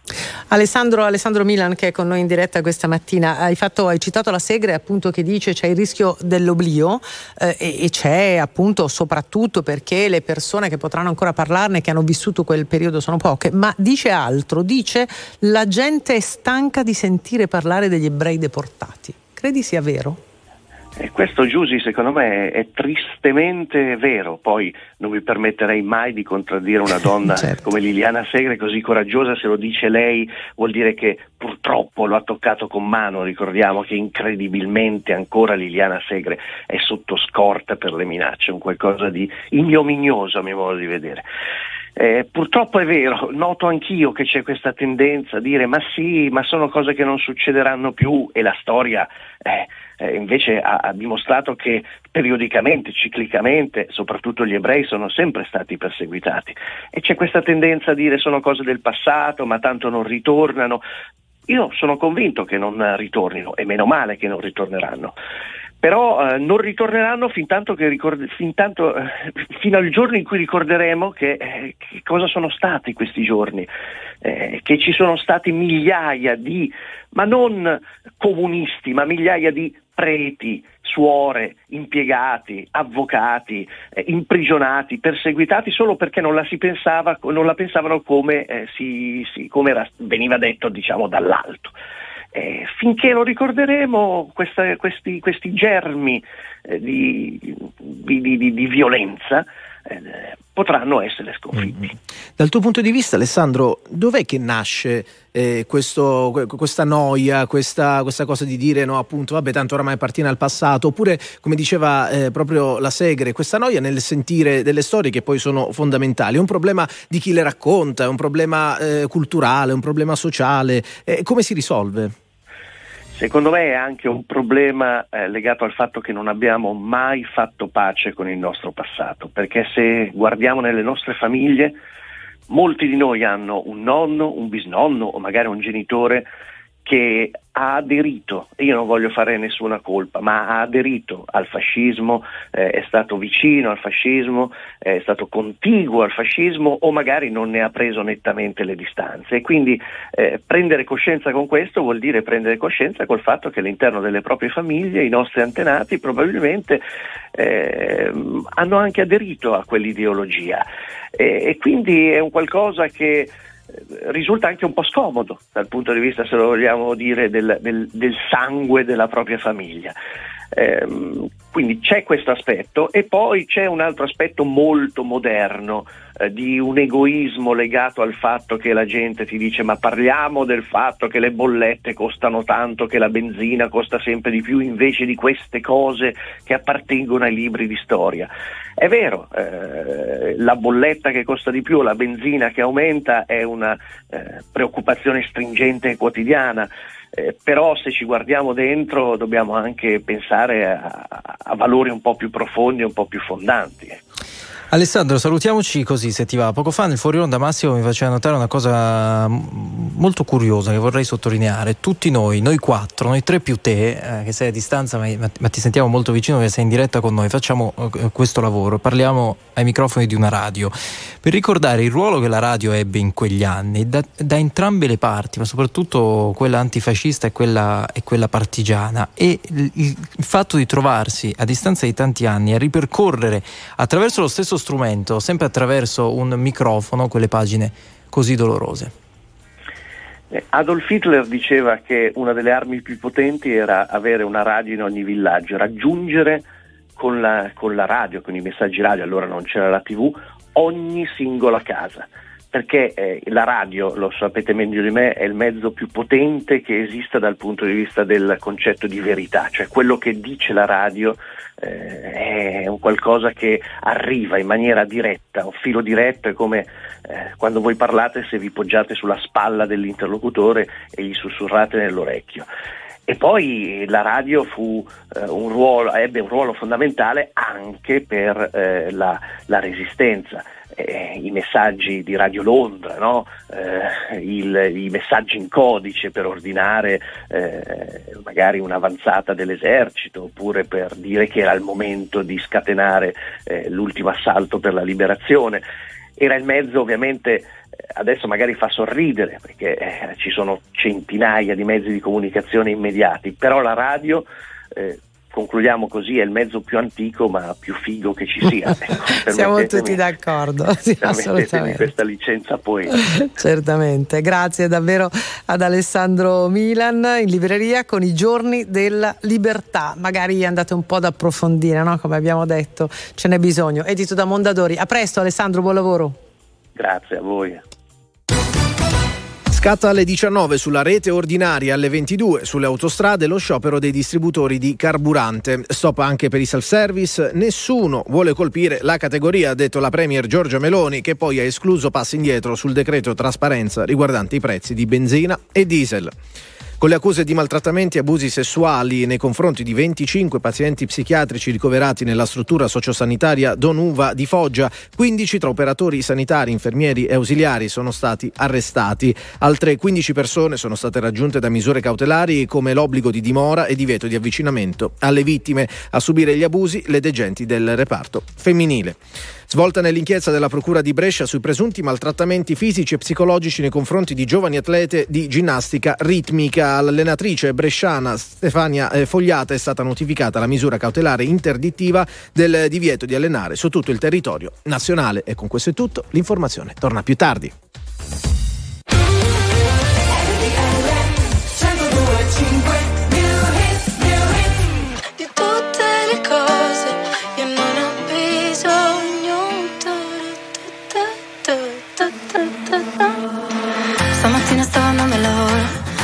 Pensato non sono come loro, sono una penna stilografica, inchiostro sulla pelle degli altri, un mezzo per dare un senso alla terra sporca sulle mani.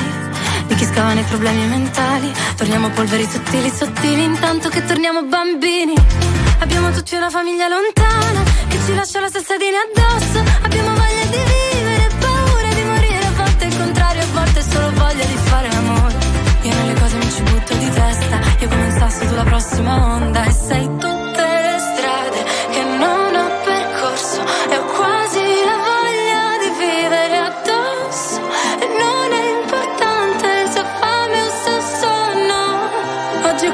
che di queste cose non ho più bisogno. Di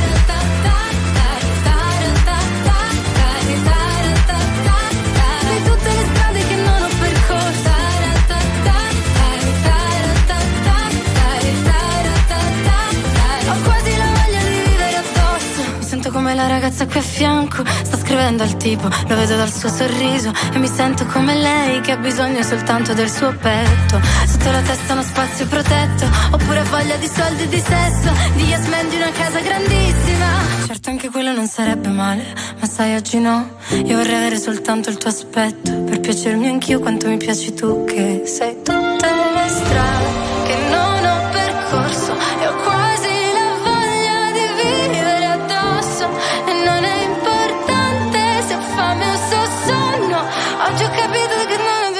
cosa ho capito? Niente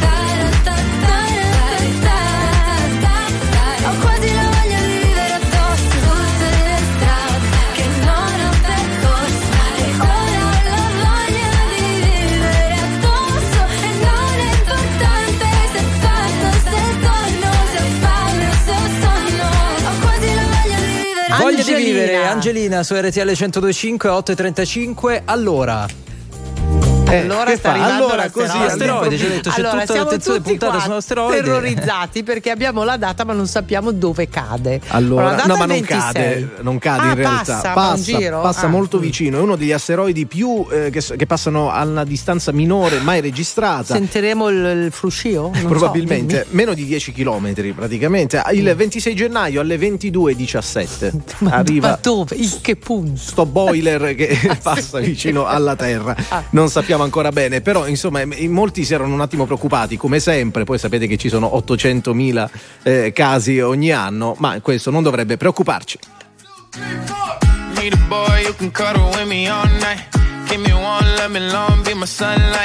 Tell me lies, we can argue, we can fight. Yeah, we did it before, but we'll do it tonight. That fro black boy with the gold teeth. Your dark skin looking at me like you know me. I wonder if you got the G or the B.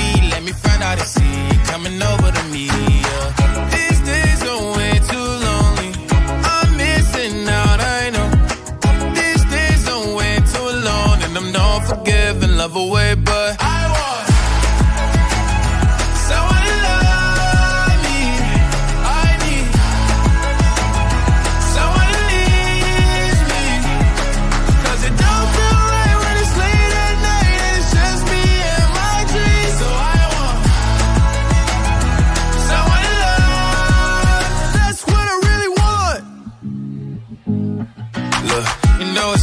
hard in these times, but I got nothing but love on my mind. I need a baby while I'm in my prime. Need an adversary to my down and weary. Like, tell me that's life when I'm stressing at night. Be like, you'll be okay and everything's alright. Uh, let me in nothing cause I'm not wanting anything but your love and your body and a little bit of your brain.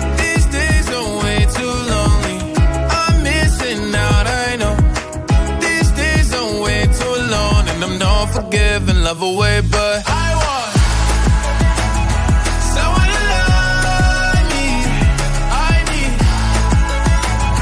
someone to leave me. 'Cause it don't feel right when it's late at night and it's just me and my dreams. So I want someone to love. That's what I really want. I want someone to love. I need someone who needs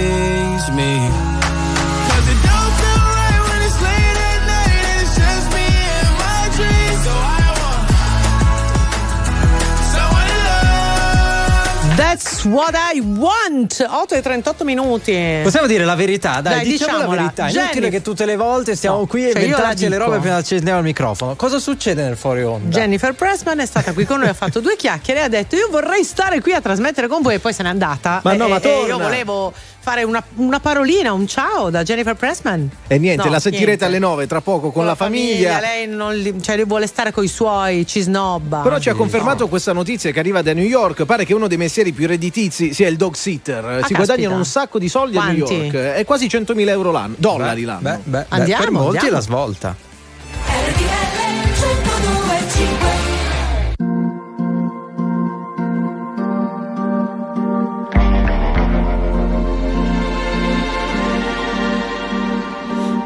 dimenticare mai chi sono, anche tra miliardi di persone. Dimmi che mi riconoscerai come un sorriso in mezzo a un prato di parole. Nello spazio oltre il muro del suono girano i pianeti all'infinito come lucciole dentro una piazza.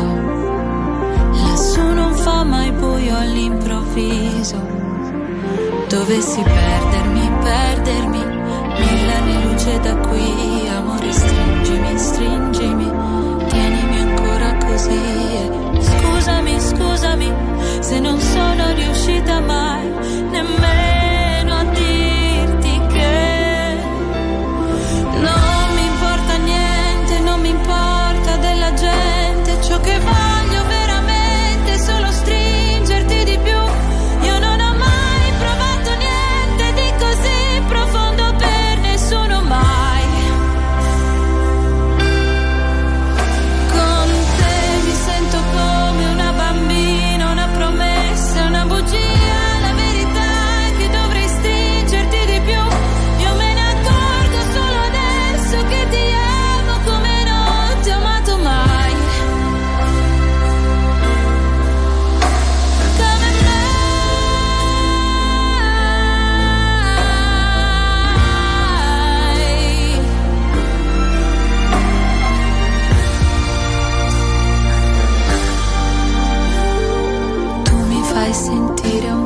speciale, anche tra miliardi di persone. Sai che io ti riconoscerei come una stella in mezzo a un cielo di cartone. Dovessi perdermi, perdermi, mille luce da qui, amore stringimi, stringimi, così. Scusami, scusami, se non sono riuscita mai nemmeno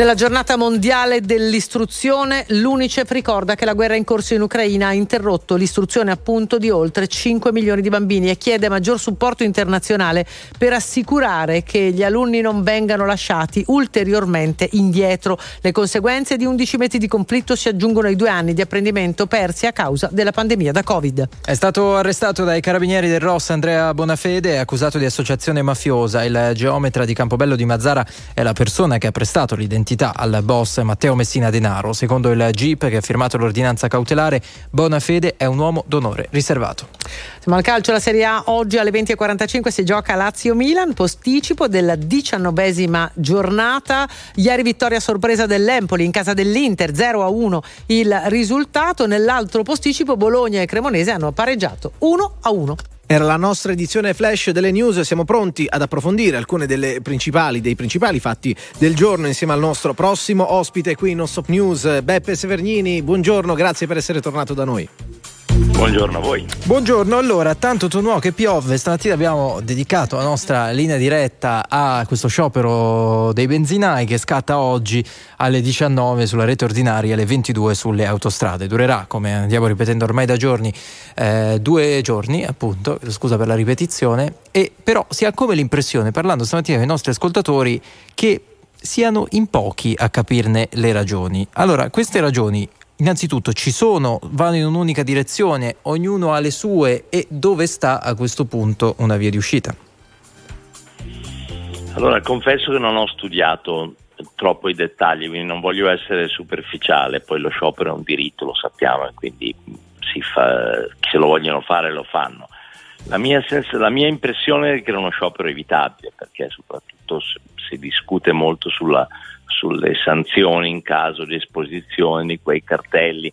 Io ho l'impressione che, che ogni volta che una categoria si sente, si sente sotto eh, la lente in Italia scatta la reazione, una volta lo sciopero, una volta la protesta, ne arriveranno altri. Ecco, a me questo sciopero colpisce e preoccupa non tanto per i due giorni e per quella particolare categoria, perché io ho la sensazione che sarà l'inizio di una stagione, perché la coperta è corta, eh, i soldi mancano, le, gli stipe- le- i salari e gli stipendi rimangono uguali, il costo della vita è aumentato moltissimo, quando faremo i conti eh, lo capiremo. Io, se uno va a prendere, se si serve sempre, non so, nello stesso ristorante, nello stesso negozio, dallo stesso professionista o artigiano, sarebbe un'esperienza, temo, mh, eh, dolorosa, arrivo a dire, andare a guardare lo scontrino di, del gennaio 2023 e del gennaio 2022. Io temo che noi parliamo di un'inflazione dell'11%, ma temo che sia stato molto di più. E quindi il mio timore appunto che quello che sta succedendo con i benzinai e il prezzo della benzina per motivi che sappiamo legati alla guerra e non solo, sia l'inizio di una stagione nel 2023 ne vedremo altre. Allora, Beppe Severnini, ci sono altri temi oggi sui quotidiani. Si continua dopo giorni a parlare dell'arresto di Matteo Messina Denaro, in realtà con tutte le dietrologie, con tutte le ipotesi, eh, con l'arresto poche ore fa anche del, di colui che gli prestò il nome, Andrea Bonafede. Ecco, è una storia che in qualche modo hai seguito, hai risposto anche ai vocali come fai sempre con Radio Italians rispetto a questo. Eh, che, cosa, eh, che cosa ci racconti dal tuo punto di vista di questa storia? Cosa hai capito? Che cosa è stato eh, fatto in maniera corretta, eh, quali sono le ipotesi che, lasciano, che, che inquietano no? tuttora non solo eh, coloro che stanno indagando ma anche i cittadini, gli italiani. Ho capito che è stato un, uh, un, grande successo per lo Stato arrivato molto tardi, quindi è, è, grande, usiamo comunque l'aggettivo, però 30 anni per un latitante sono troppi. Ho capito purtroppo che una parte della società siciliana deve interrogarsi, quelli che vivevano eh, in questi paesi. Aveva molto colpito il discorso del parroco eh, a un certo punto, del, eh, del, della cittadina dove, dove, hanno trovato tre covid di, di Messina Denaro che di fatto ha fatto un discorso generico ma non ha detto l'unica cosa importante, cioè dove eravate tutti Ecco, questo dove eravate tutti è, è, piuttosto inquietante. È chiaro che fosse coperto, penso che, che, non sapremo mai, io ho il timore chi lo copriva dall'alto, cioè chi non lo cercava con abbastanza, eh, con abbastanza sol- attenzione e solerzia. Io credo che, che quasi tutti, dai carabinieri alla polizia alla magistratura, lo volessero pigliare. La questione è che lui era coperto. Mm-hmm. E questa è la cosa che mi colpisce. Mi colpisce una, ogni tanto rileggo, i, come capita a tutti, i particolari di alcuni dei delitti e tu dici veramente, cioè io sono contro la pena di morte senza se e senza ma. Ammetto che quando tu leggi le particolari dell'uccisione di un bambino da parte di questo personaggio che viveva guardando poi i film di, del padrino e leggendo la biografia di Putin, eh, vengono delle tentazioni di cui mi vergogno, però vengono. Non c'è dubbio, non c'è dubbio. Poi è sempre difficile fare i conti con, eh, con, notizie, con cronache di quel tipo. A proposito di cronache che ci lasciano eh, comunque abbastanza stupiti e che continuano ad arrivare dal fronte eh, tra Ucraina e Russia, è eh, feroce il dibattito sull'invio di nuovi eh, aiuti militari. La questione dei carri armati, in particolare in Europa, sta dividendo eh, non poco. Secondo te, Beppe, dobbiamo prepararci uno scontro ancora più feroce? Io temo di sì. Temo di sì perché tutto lascia pensare al numero dei coscritti, ho letto 300.000 di, di nuovi eh, reclute di Putin. Putin sa che Putin è instabile, secondo me è una persona mentalmente instabile, quando hai una posi- persona mentalmente instabile in quelle posizioni è un problema serio, serio, drammatico. Quindi io credo che lui non può perdere perché sa che una, se esce eh, dovendo rinunciare ai territori, o dovendo accettare co- qualcosa che, si, che, possono in Russia chiamare sconfitta, lui è finito, ma è finito il giorno dopo e quindi tenterà il tutto per tutto. Questo tutto per tutto io credo che sarà una grande offensiva, non lo credo solo io, lo credono tutti gli esperti che seguono queste cose in Europa, negli Stati Uniti e nella Nato una grande offensiva in primavera. Cosa faremo a quel punto? Quindi è soprattutto una domanda. In quanto alle armi non piace a nessuno, però io invito anche quelli che dicono vogliamo la pace ma chi non vuole la pace? Però la frase è stata detta, ridetta anche da me e da tanti altri, la ripeto ancora una volta, se la Russia e Putin smettono di fare la guerra, finisce, tut, finisce la guerra, se l'Ucraina smette di fare la guerra, finisce l'Ucraina. In 30 secondi, Beppe Sevegnini, quelli che ci restano, oggi ricorrono i vent'anni dalla scomparsa di un grande italiano, Gianni Agnelli, è stato tante cose per il nostro paese, da dove partire per ricordarlo? È stato un, um, un, un, personaggio veramente di un'altra epoca. Se vogliamo misurare quanto è cambiato il mondo, quanto è cambiata l'Italia, quando è cambiata anche diciamo, il nostro rapporto verso il potere, la celebrità, la ricchezza. Ehm, Gianni Agnelli era molto legato, aveva un rapporto anche affettuoso col mio maestro che era Indro Montanelli e quindi me ne aveva parlato spesso, io l'ho visto solo in tre o quattro occasioni. Però mi ha, mi ha sempre colpito una cosa, se oggi fosse vissuto Gianni Agnelli l'avrebbero massacrato sui social, le riviste, le, le- le- le inchieste, qualunque cosa, perché c'era per lui veniva, è un po' come i reali in Inghilterra, diciamo che lui ha vissuto un periodo, anche buon per lui, diciamo la verità, in cui al di là delle qualità, ovviamente è stato, è stato uno di quelli che hanno messo l'Italia in automobile, quindi forse uno dei due o tre nella storia d'Italia più, che hanno più meriti in materia. Eh, però eh, diciamo io credo che non sarebbe stato risparmiato ecco, io credo che se fosse vissuto oggi avrebbe l'espressione e la stanchezza del principe Carlo perché lui di fatto è stato uno dei reali italiani Assolutamente. Davvero grazie a Beppe Severnini del Corriere della Sera, ci risentiamo molto presto, buona giornata, buon lavoro. grazie magari con qualche notizia un po' più bella perché noi siamo ma non è colpa vostra è colpa del tempo che stiamo vivendo Non c'è dubbio. Sì, ce lo auguriamo. torneremo, torneremo a parlare di belle cose. Grazie, grazie Beppe. Un A abbraccio. presto. Signore e signori, tra poco la famiglia giù al nord.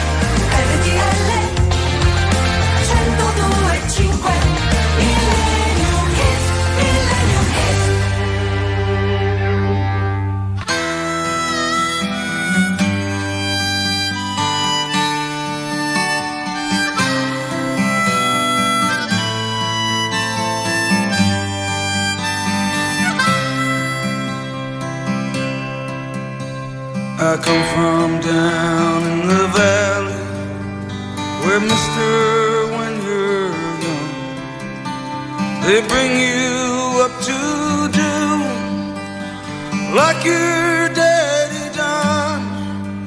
Me and Mary, we met in high school, and she was just seventeen. We drive out of this valley down to where